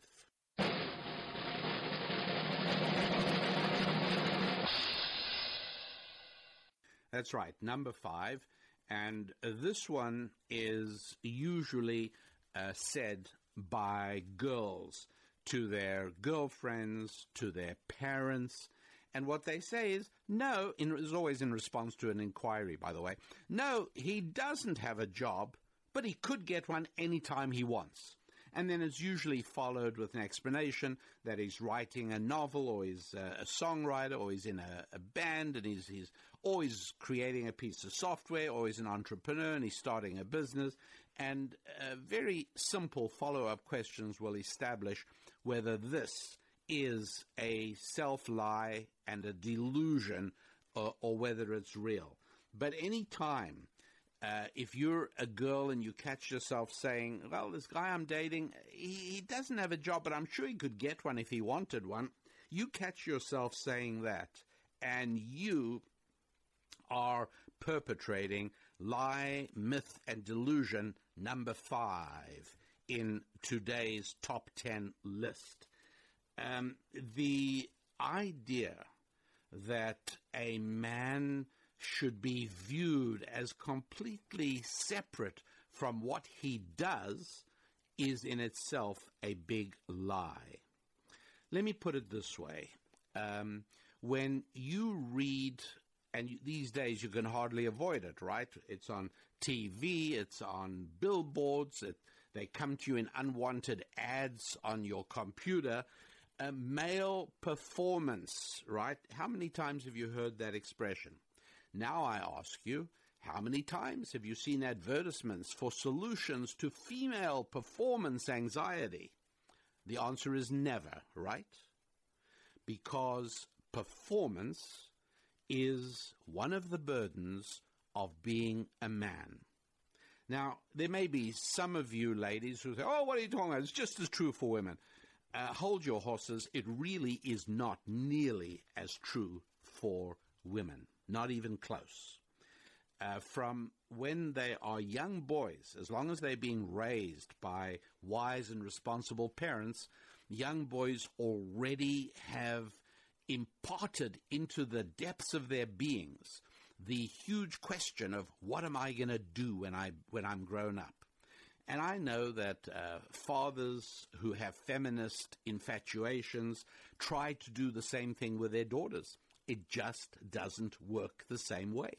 Little boys know that they're going to have to figure out what they're going to do. How are they going to perform in the all important area of bringing the bison back to the cave if you want to go with the evolutionary explanation for what's going on. But the reason I so intensely dislike the evolutionary one is not on religious terms. No, if you like that religion, go for it. I, I really believe that everyone should have the right to follow whatever religion they choose. And if you want to follow the religion of Darwinian evolution, go for it. But my objection to the uh, to to that belief system is that it then encourages you to obscure truth. You see, what it then says is that, well, nowadays, since we no longer live in caves and we no longer need to be strong men who race out with spears and bows and arrows to kill bison to bring back to the caves so our families can eat, and we don't do that anymore, well, therefore, this whole concept is wrong. And, um, and men and women are exactly the same. So that evolutionary approach tends to encourage you to make this horrible mistake that um, the identity of a woman being tied to the job she does is just as valid as the idea that a man's identity is tied to the job. And nothing could be further from the truth. The fact is that, uh, and unfortunately, we've had numerous cycles in the United States um, of economic uh, downturns where uh, tests and analyses and medical statistics have been able to be drawn, whether it was the steel industry going in uh, the Pittsburgh area, whether it was um, much industry vanishing in Massachusetts and Connecticut, uh, whether it was there've been there've been numerous instances. In every instance, something we now know beyond a shadow of a doubt is that when men lose their jobs, they also lose, well, if you like, sexual performance. Uh, impotence follows, and uh, sexual dysfunction, a huge problem for men who suffer from job or financial stress. Uh, simply not true for women. Does not happen with women. Yes, uh, the male identity is hugely tied in. I am who I am inseparably from what I do. Performance is a male prerogative. And your job or your business or whatever it is you do to serve your fellow human beings, that is an essential part of your performance. I'm sorry, an essential part of your identity. And that's one of the reasons why it is that uh, uh, whenever you hear interviews of people who uh, are retiring after a lifetime as a fireman or as a insurance executive or whatever it is, almost inevitably, one of the questions that they get asked is, "Hey, if you had to do it all over again, you know, what would you do?" And I'd say not all the cases, but in uh, in my experience, ninety percent of the cases, uh, the person says, "I would do it exactly the same. It's been a wonderful life. I had a, a great career. I'd do it exactly the same thing again." Only a tiny minority of people, ah, you know, I think next time around I want to be a doctor. But uh, overwhelmingly, everybody, why? What is that? is it just such a miracle that all of these people who got asked that question were somehow miraculously matched with their ideal job so that 40 years later they were still able to, yep, that was it. No, it's not that. It's that over the course of 40 years, their souls get enwrapped in what they do. And it's not that I've often taught on this that we don't seek out jobs to do that we love. We seek jobs that we must do and we learn to then love them. And uh, much of this is simply not applicable to women. It just isn't. And uh, I, you know, again, I you know I always give these caveats. You know, you shouldn't uh, judge me too harshly and be so disappointed in me because I am violating everything you believe in. This doesn't mean women can't do perfectly good jobs in many areas. I, I don't think uh, women make really good um, specialists in some areas, but uh, but that's not what I'm talking about. What I'm saying is that uh, if the guy you are dating, ladies, doesn't have a job, but he says, You don't have to worry. Anytime, whenever I want to, I can get one. I just don't want one right now. Uh, you need to escape while the escaping is good. You need to get out of there and uh, and quickly because you want a guy who either has a terrific relationship with his career or at the very least has a disciplined and uh, and optimistic view of his job uh, or you want a guy who may not be working yet, but that's because he's finishing an apprenticeship, he's finishing a training period, he's finishing a, a degree, or whatever it is. But uh, what the course he'll be on is absolutely clear. Now, this doesn't mean that three or four years after marriage, you don't find that your husband says, you know what, I know that I've been a doctor up till now, but you know what, I really want to become a priest. Um, yes, that happens in marriage. It happens a lot. And a woman is, is entitled to, to say, uh, look, you know, that's not exactly what I signed up for. We need to talk about this. Uh, sometimes a, a, woman will say, you know what, it means so much to me to live with a man who is fulfilled and committed and passionate about what he does that, you know, we'll work, we'll work around this, this rather shocking change of career. Uh, or a woman might well say, look, we're going to have to talk about this. Uh, this is a real problem for me. And uh, very often people like me get called in to help solve, help the couple solve that enigma.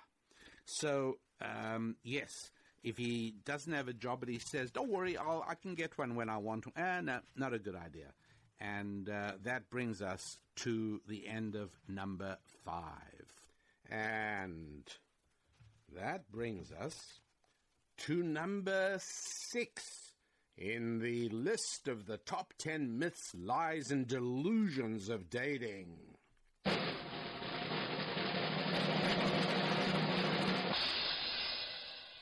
I know he says he's not interested in marriage, but he'll change his mind.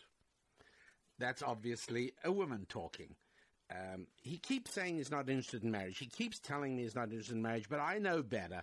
I know that when he really gets to know me, when he really falls in love with me, when he really sees that I'm the right person for him, he'll change his mind. Okay. Um, obviously, if you are a woman who believes that, then you are not ready for marriage. Let me ask you a question. You're a woman, you got a choice of two relationships. One is the result of a guy who's never thought twice about marriage, never thought once about marriage, has no interest in getting married at all, repeatedly tells you that, and then falls in love with you. That's right. The sparks go off, and he now all of a sudden is starting to talk hesitantly, but definitely about marriage. That's one kind of relationship you can be in. The other kind of relationship is um, on the very first date, the guy says to you, you know, I'm at an age where I want to get married, I want to start a family, and I want to meet women who are interested in the same thing in the hope that I will find somebody compatible. And uh, so, my question is would you rather find yourself in a relationship with a man who had no interest in marriage, but he he's really falling for you big time, and you can just tell this is going to end in marriage? Or would you rather be in a relationship with a man who, at the moment, the sparks are not there, but um, he's definitely interested in marriage, and you feel that um, with a little bit of time, you both will either feel the spark or you won't, and then you'll move on. Those are the choices. If you chose choice number one, you are not ready for marriage. You're much, much, much better off with a man who says, "I've just met you. I, you know, I don't know, I don't know you yet. I don't, I, you know, I certainly am not in love with you or anything. But uh, from everything I do know about you on paper, uh, we could be compatible. Now let's try and find that out. That's one kind of guy you could be seeing. Or the other one who is uh, marriage, I'm not interested in marriage, but boy, am I head over heels for you. And if you pick that, you're making a big mistake. You see, the Bible says, therefore, a man must leave his father and his mother and cling to his wife, and they should become one, one flesh. Okay. Uh, in reality, of course, it is women who are far quicker and readier and more able and more eager to leave their mothers and fathers and cling to their husbands. Right? But you may have heard me explain in the past that the general rule about the five books of Moses is that uh, it does not tell us to do things that come naturally.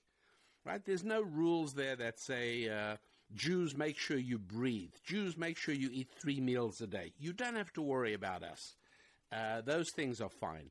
But when we're told to do something, then obviously there is a reason. It's that our instincts are likely to lead us the other way. Uh, the, the Torah doesn't say to women, you should get married, because God created women with an innate desire. In other words, there is something which men know nothing about called baby hunger.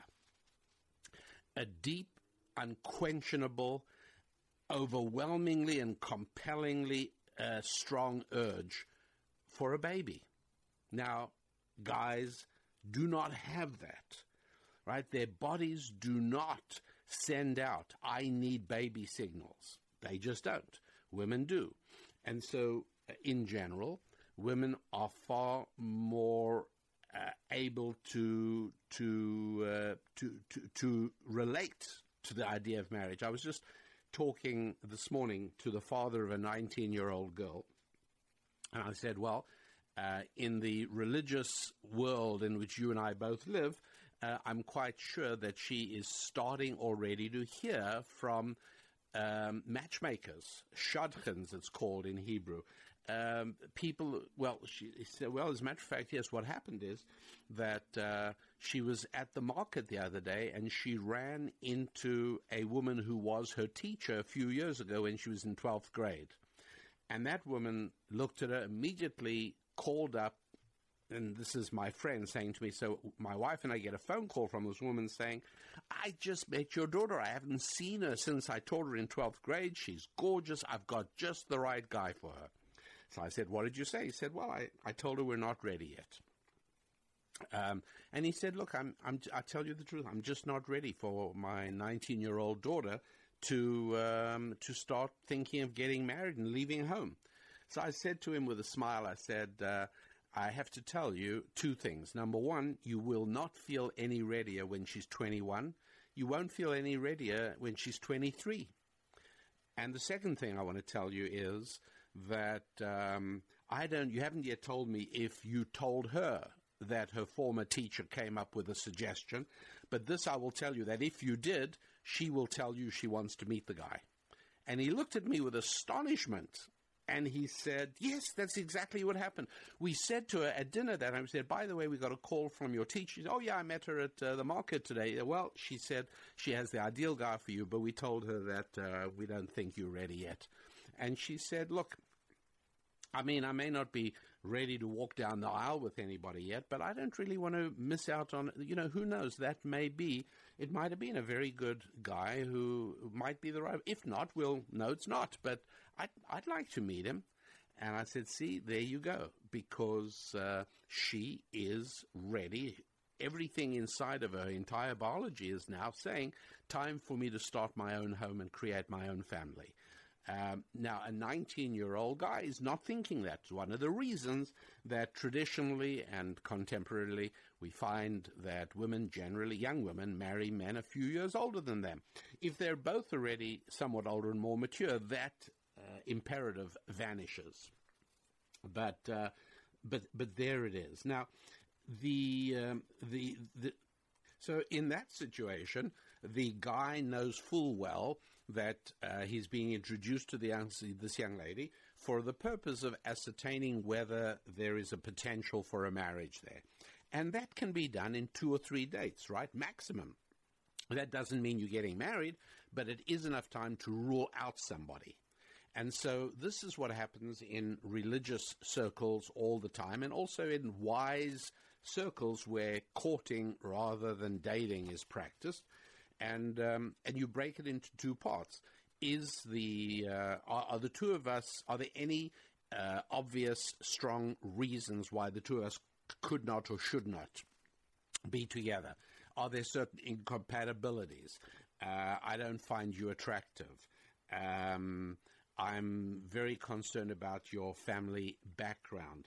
The fact is, uh, we know this from clinical observation, that um, children of divorced backgrounds have a slightly higher tendency to get divorced themselves. So it's quite reasonable for a person being introduced to someone else to say, you know what, at first, at first shot, if if I have a choice, I'd rather not go out with somebody who comes from a divorced background. Now, you know, she may um, she may say, you know what, I I saw him, uh, or he may say her, I I saw her. Um, at at a social event, I, I very much like the look of him or her. I know that there is a divorce background. It does worry me. I'd like to um, I'd like to meet him or her anyway. The, these things get dealt with, but at any rate, after the first two or three dates, it's established, you know what, no point in going further. Or alternatively, it's established, yes, this, uh, this is worth exploring further. That's not a commitment to get married, but neither is it a commitment to date for two years. And that, ladies, I cannot uh, tell you sufficiently strenuously. Uh, dating a guy for a long time is not in your interests at all. Uh, and and this is the reason. If you've got a choice between a guy who isn't particularly interested in marriage, never even thought of it, but oh, has he fallen for you big time?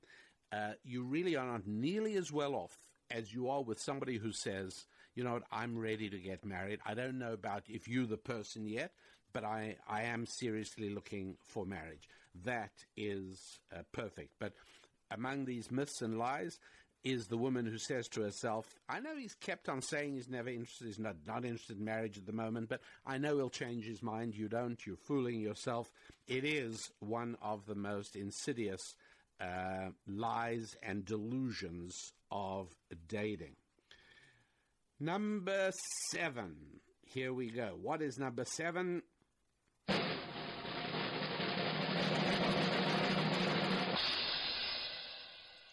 Yes.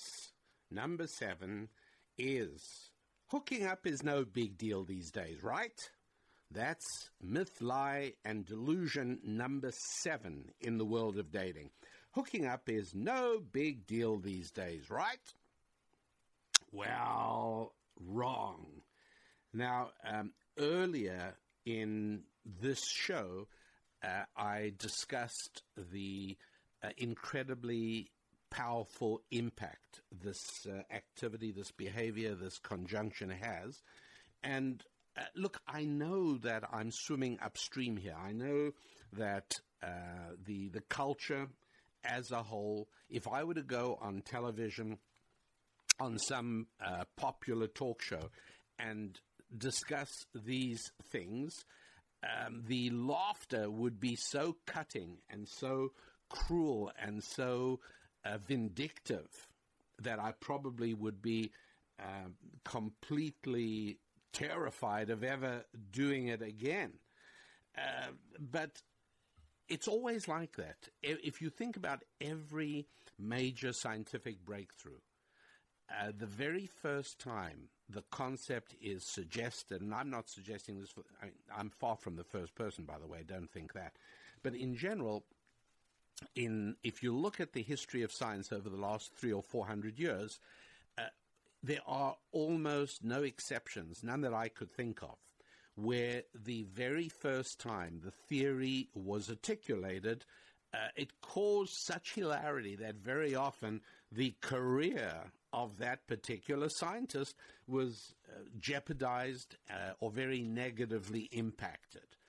Uh, because there is so much investment in the current ways of looking at things.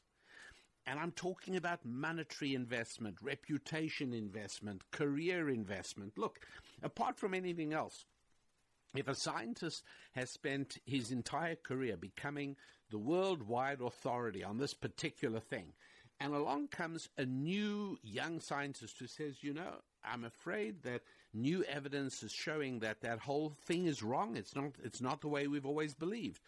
Obviously, scientist number one, the older guy who's, or woman who's uh, built his entire career and whose existing reputation stands on this, I mean, he's fighting for his life. And so he'll do anything to smash the new theory because it jeopardizes the entire pyramid on which he sits. And it's like that with everything. And so um, when I come along, and it's not, you know, unfortunately, this is not a new theory, it's been around for quite a long time. But when I come along and say, look, it's not the way you're being told out there. Uh, where when a man and a woman sleep together, it's nothing. It's just mutual friction. It's a sneeze in the spinal column. It's just a friendly thing that people do. Look, this is the line. This is the official line of the culture out there, and it has been for decades already. Uh, Hugh Hefner and the Playboy philosophy. Look, the Playboy philosophy is a way of making something sound elevated and noble and academic, which is really um, something that's been pretty basic in human life for a very long time, which is uh, men will do anything for sex. Uh, they will ruin their careers. They will spend fortunes. They will, men will do anything to attain access to an attractive female. That's that's what we guys are conditioned to do. And uh, it's obviously in men's interests to uh, perpetuate the notion hey, what we want from you is no big deal. And here again, I just repeat um, for emphasis something I said a little bit earlier, which is that again, men throughout the contemporary cultural period from the early 1960s till now have certainly done their best to suppose or to suggest that it's no big deal. And they've also, and, and this was Hugh Hefner particularly launched this genius idea, and that is uh, they're both exactly equivalent. Men and women are exactly equivalent. Uh, and so let's not pretend it's pretty straightforward. Women want it just as much as men, men want it just as much as women, and we're both partners in this, so let's dive in together. And uh, the reality is, I'm not, I'm not saying that female libido is weaker than male. I'm not saying that, but I'm saying that uh, pursuit of sex is far stronger in the male than the female, and almost anybody who has lived in the real world for more than a, uh, a few days actually knows that as a reality. It is also um, the woman giving and the man taking.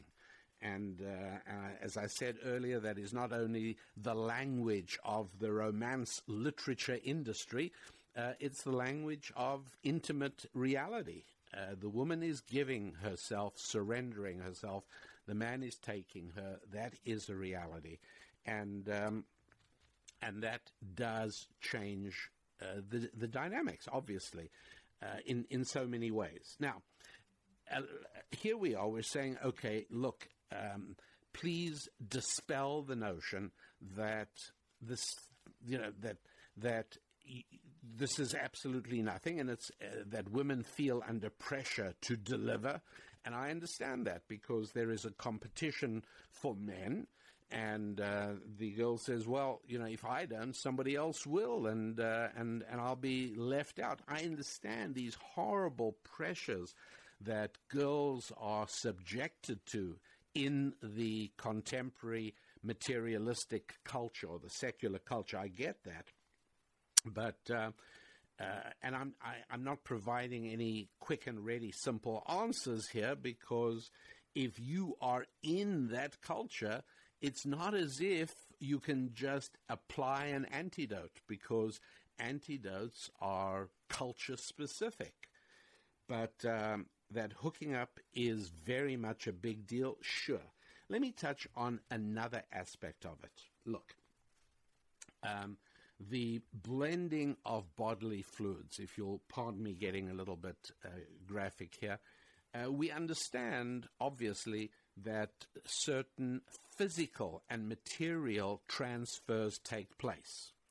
Uh, sexually transmitted diseases are, are one negative and sad example, uh, and many, many things like that. It's, it's perfectly obvious. Uh, there was a, uh, a time during the emergence of the full blown AIDS panic in the 1980s.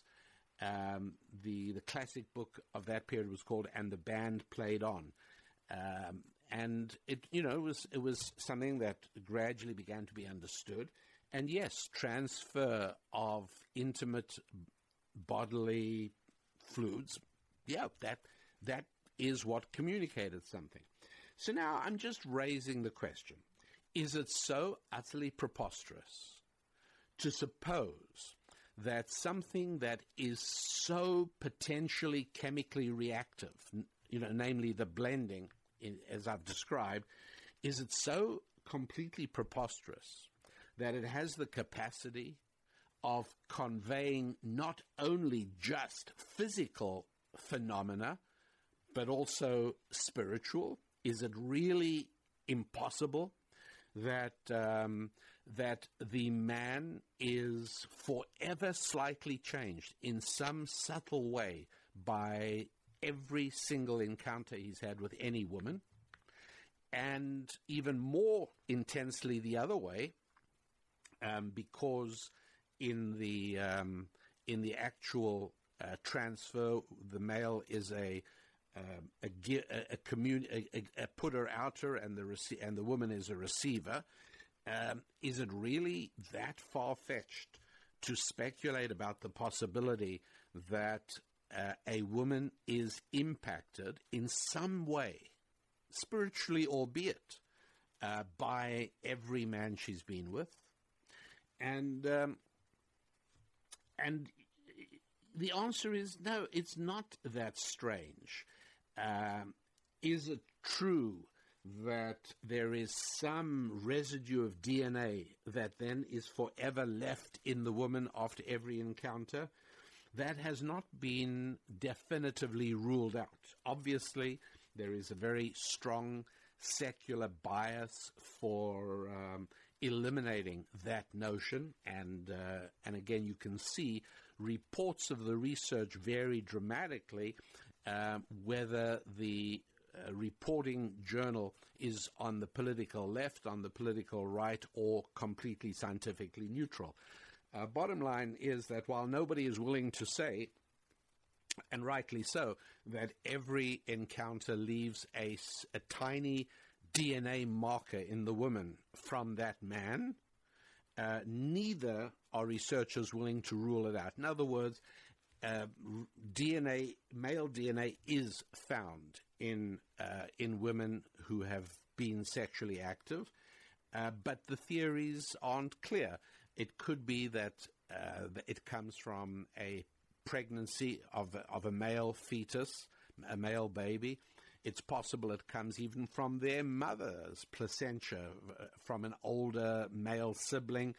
Uh, but it also cannot be ruled out that it just may be that um, that when a woman has a physical relationship with a man, there is actually something left behind of that man, which is then a part of her for always. And I can understand why a uh, concupiscent and libertine culture would like to banish this thought because it's horrifying. I mean, if there is anything that would make a woman think twice about a casual hookup culture, it's this notion that once she has said goodbye to the guy, he hasn't ever actually said goodbye to her and never will because there's a part of him with her forever. We don't know that that's the case, but it's not been possible. It has not been possible to rule it out as one of the explanations for the um, the true fact, which is that DNA, male DNA, is found in women who have been um, sexually active. Now, and also, by the way, to a lesser degree in, in some women who haven't. So it's all very uncertain. But um, what I did come across is kind of interesting, and and this is um, this has been uh, worked on. Nobody has nobody has um, uh, refuted at all this research in the last five or ten years. It, the first I saw of it was about I don't know seven or eight years ago.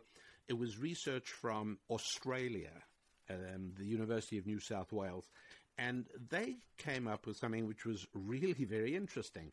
You know that in genetics they use fruit flies to a great extent. One of the reasons is they have a very quick generation. You know, you can easily watch several generations of fruit flies uh, during the lifespan of a normal uh, laboratory experiment. So, anyways, uh, what they found was that um, if, um, let's say, fruit fly um, uh, Abigail is fertilized by fruit fly John, um, then obviously that Abigail's offspring show DNA from John. But here's the crazy thing, and that is that if uh, she previously had sex with another fruit fly, right? A different one called Harry.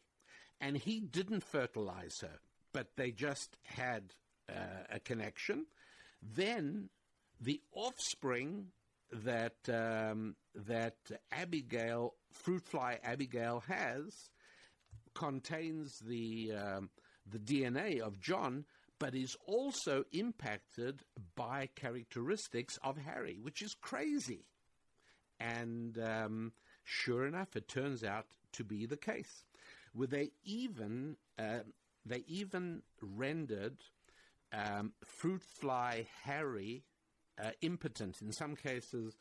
By well, I'm I'm I'm, I'm going to spare you what they did to fruit fly Harry, but fruit fly Harry was made incapable of fertilizing fruit fly Abigail's eggs, but not incapable of um, of uh, connecting with her.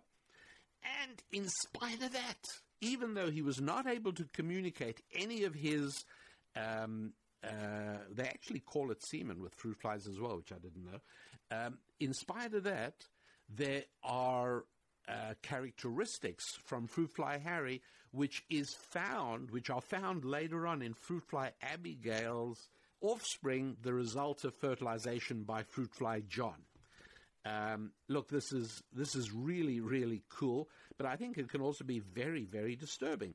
The implications of the study are that any mates that a female has had may leave some legacy, and it's not clear in what form. Uh, it's not in the DNA, but some uh, some aspect of legacy could show up in her future offspring with another mate. So that is the indisputable result of the fruit fly. Is, is that true for human? I'm not. I have no idea. But if somebody were to come along and say, uh, "We've got incontrovertible evidence," Rabbi Lapin, uh, look at this. Would you believe this amazing thing? and that is that there actually we've we've proven now that um, that there is some permanent marker left in in a woman from a man she's had a relationship with, and I'd say, yeah, that doesn't shock me. A physical connection is so profound between a man and a woman. And you're now coming to tell me, guess what? That leaves the woman permanently impacted by that uh, relationship. I say, yeah. I, am I'm, I'm not in the least bit surprised. Like, why? Yeah, I, I know how powerful that act is, and so I'm not in the least bit surprised. I get it. It's not, not a problem at all. So, um, hooking up, not a big deal. You're kidding yourself. It's a huge deal. And uh, that brings us now to number eight.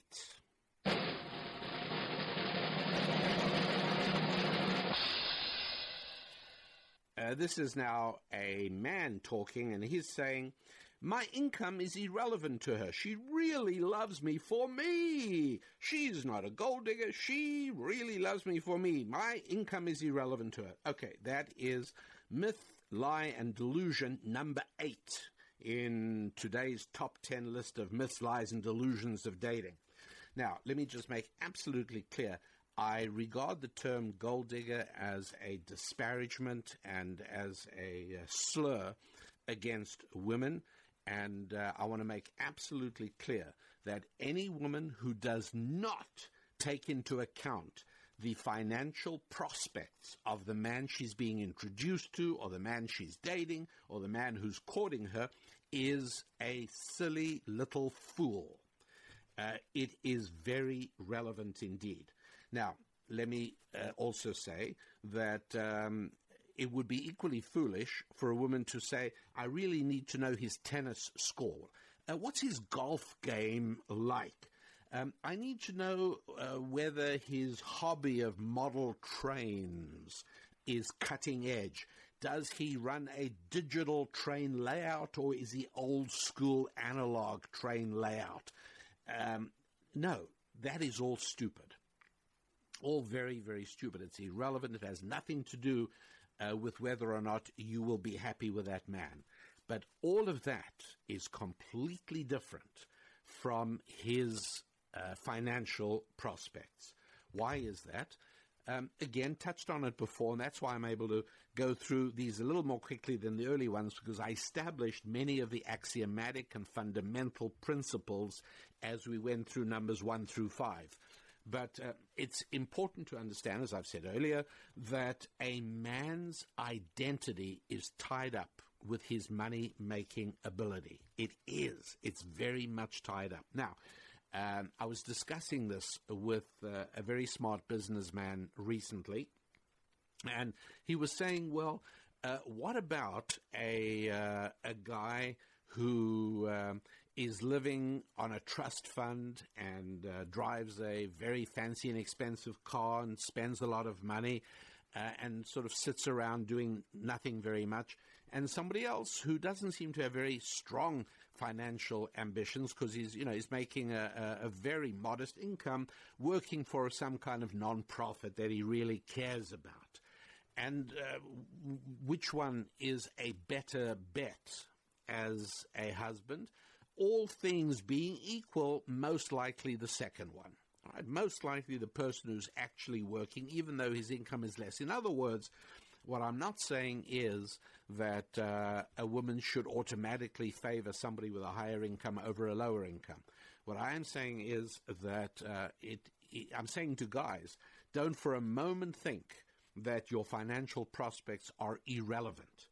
Um, if I were to tell you, you stand a better shot at a higher quality woman if you are a uh, ambitious, hardworking, financially successful guy or a guy on a track towards financial success, you stand a better chance of attracting a higher quality woman. Absolutely. I'm telling you the truth. You can know that. And please don't shrug it off and say, ah, she's just a gold digger. Not at all. She is a woman who understands that you will be a more deeply tranquil person in harmony with yourself and with those around you if you are comfortable with where you are financially. That is really important. And uh, for guys contemplating their careers, guys starting off, guys thinking of getting married, hey, you know what? If um, you really want to get married or you're in love with this girl, whatever it is, uh, but you are two or three years away from uh, being on track financially, and that doesn't necessarily mean making a lot of money. It doesn't mean that, but it means being on track. Your life plan is on the rails, it's making progress. You're two or three years away from that. I'd say, wait, don't get married now because you will be able to attract a higher quality woman when you are there than before you are there. Um, you do not want a woman who is attracted to you because you have a pretty face. You don't want a woman who is attracted to you because you've got a bad guy persona. That's not the woman you want to devote the rest of your life to and you want raising your children. It's not what you want.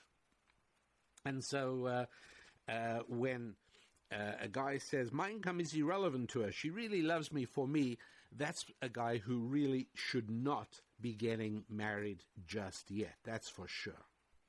And now we come to number nine.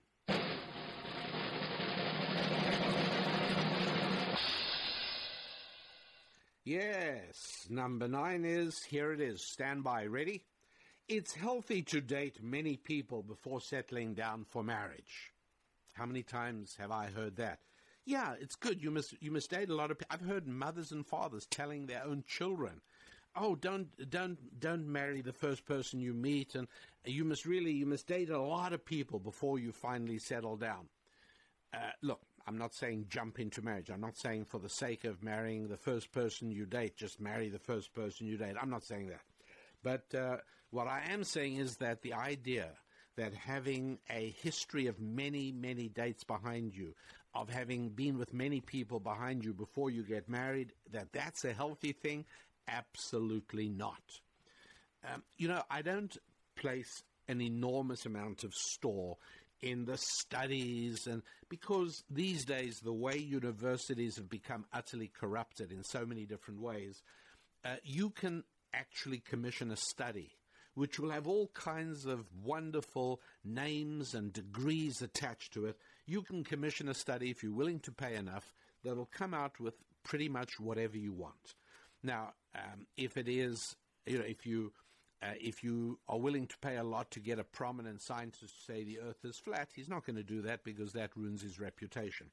But if you want to get scientists to say that um, the Earth is warming up and the coastal cities are all going to be drowned out in the next five. Yeah, you can get that because predictions are not science. Right? Predictions are not science. And so you can get scientists to risk predicting things because very seldom does anybody come back five years later. Oh, you said that. Almost nobody ever does that. And so uh, there are books of foolish predictions made by prominent scientists who are just plain wrong at the time. But nobody really goes back and penalizes them for those wrong guesses, so you can get that.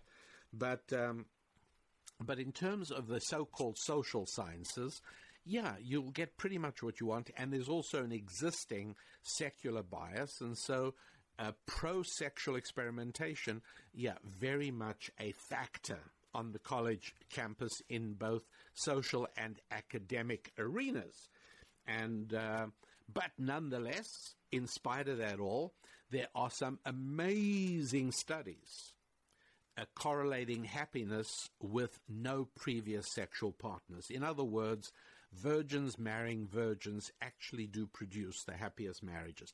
Is this so far fetched? You know, again, I haven't done the clinical work. I haven't checked out the studies. I haven't examined the statistical methodology. I haven't done all of those things because I don't have to. Uh, I simply say to myself, um, there isn't a man on earth who would not rather, if all things being equal, would rather that he was his wife's one and only.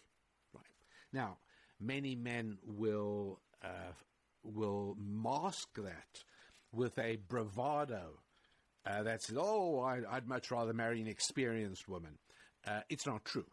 They're fooling themselves, and I have had those conversations with guys, and uh, in the quiet of my study, in the darker hours of the night, when things are quiet, and uh, we are bonded by a snifter of good brandy, uh, these guys have broken down, and out comes pouring the uh, the deep unhappiness they have with the almost inescapable subconscious fear that their wife is always comparing them to one of her previous who knows how many encounters because they don't know the answer to that.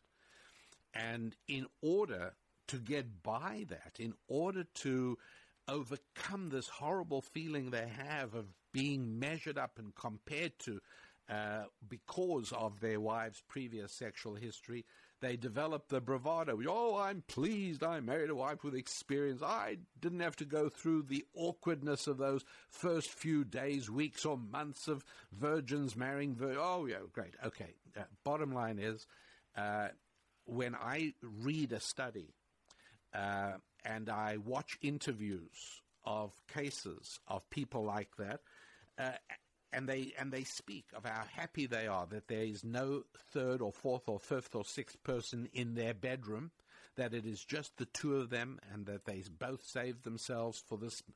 Yeah, it doesn't baffle me. I say to myself, yeah, you know that's that's beautiful, and it'd be lovely if everybody could have that, but most people aren't willing to pay the price for that good at the end of the road or at the start of a new road, and. Uh, uh, obviously, when people view marriage as, oh, the end of all your fun, and now you're entering this tough time of life, and you've got to now be serious. Look, um, if you see it that way, well, then I guess that's completely different. But if you see marriage and family as the real start of the most exciting and fulfilling part of your life, then obviously you'd look at that a little differently. I understand that. But uh, bottom line is that uh, if you are a young person raised in today's culture, you will have heard this from somebody. Uh, it's healthy to date many people before you settle down for marriage. And you should absolutely know that that is a big, fat lie. It's not something. Uh, the the ideal, the the beautiful thing that is a huge um, uh, enhancer of marriage is to know that there are no strangers in your bedroom. Okay, it's, a, it's a wonderful thing. Uh, not everybody has it, but there it is. And uh, that brings us to the last one, the final one, number 10.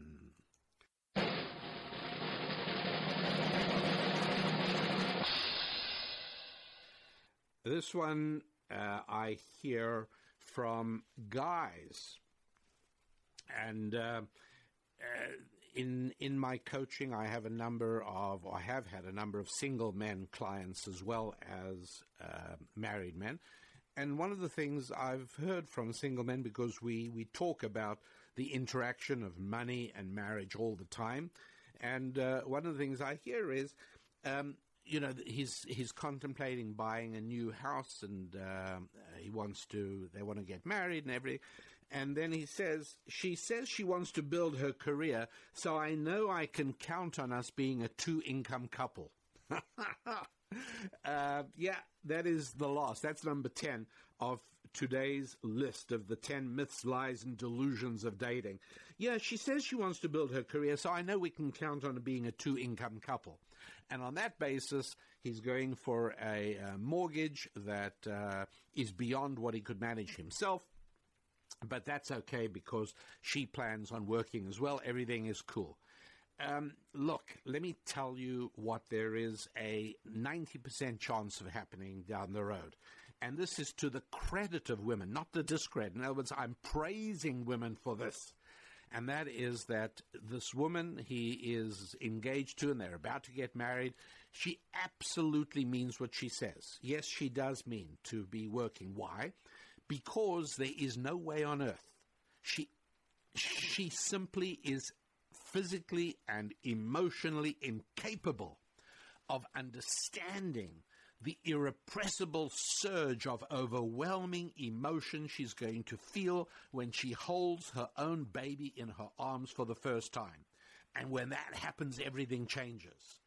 And she's going to be horribly torn. And, uh, you know, she's going to have maternity leave. She'll be home for six weeks. But as the day looms closer that she has to return to work, she is going to be torn and unhappy and she knows she's committed to a career. Her boss is waiting for her to get back. She dreads the thought of saying, I'm not going back. She knows that her husband is counting on her income, and uh, she weeps inside because she cannot spend more time with her baby.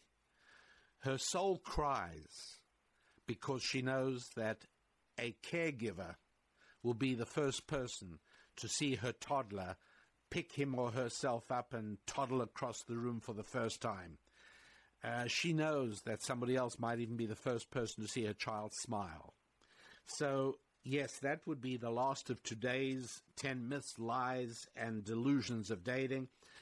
Please, gentlemen, do not take seriously what your wife says about what things will be like after you start a family because neither of you have any idea, particularly her. And number two, be a man and don't hold her to it. Be a man and say to her, you know what, we'll do whatever it takes. I'll get a second job. We'll sell the house, move to a less expensive house. But if you want to be with our children, that makes me the luckiest guy around. I'm proud of you and I want to support. As your husband, you're supporting me and my children. I want to support you and our children. It is a privilege for me to carry that financial load. I'm happy to do it, and I couldn't do it without your inspiration and your love and your encouragement anyway. Let's go for it. Unfortunately, um, that's not what I hear most of the time. We actually got a comment on our website at rabbidaniellapin.com at the Ask the Rabbi just recently. Um, somebody wrote with great sadness that how much she wanted to stay home when she started having children, but her husband didn't want her to, and she felt that she'd made a commitment.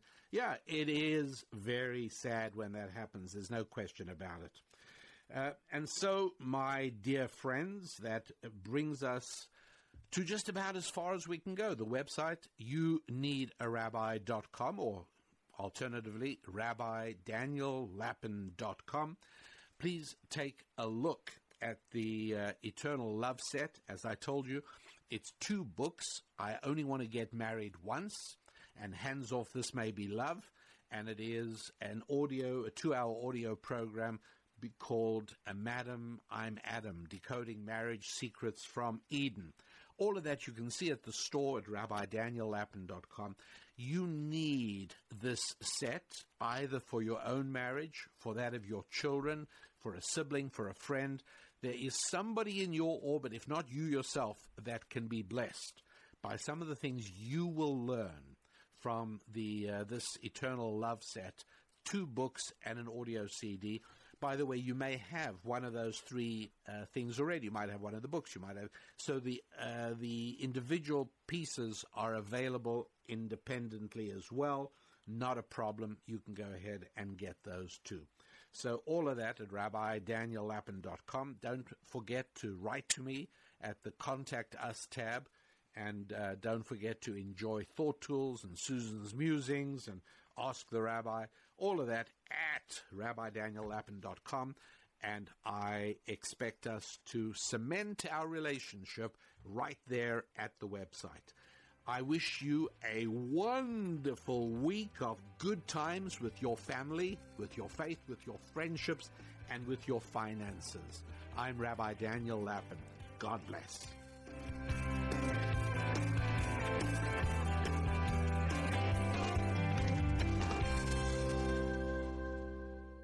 spilling ancient solutions to modern problems in areas of family, faith, friendship, and finance. This is Rabbi Daniel Lapin on demand on the Blaze Radio Network.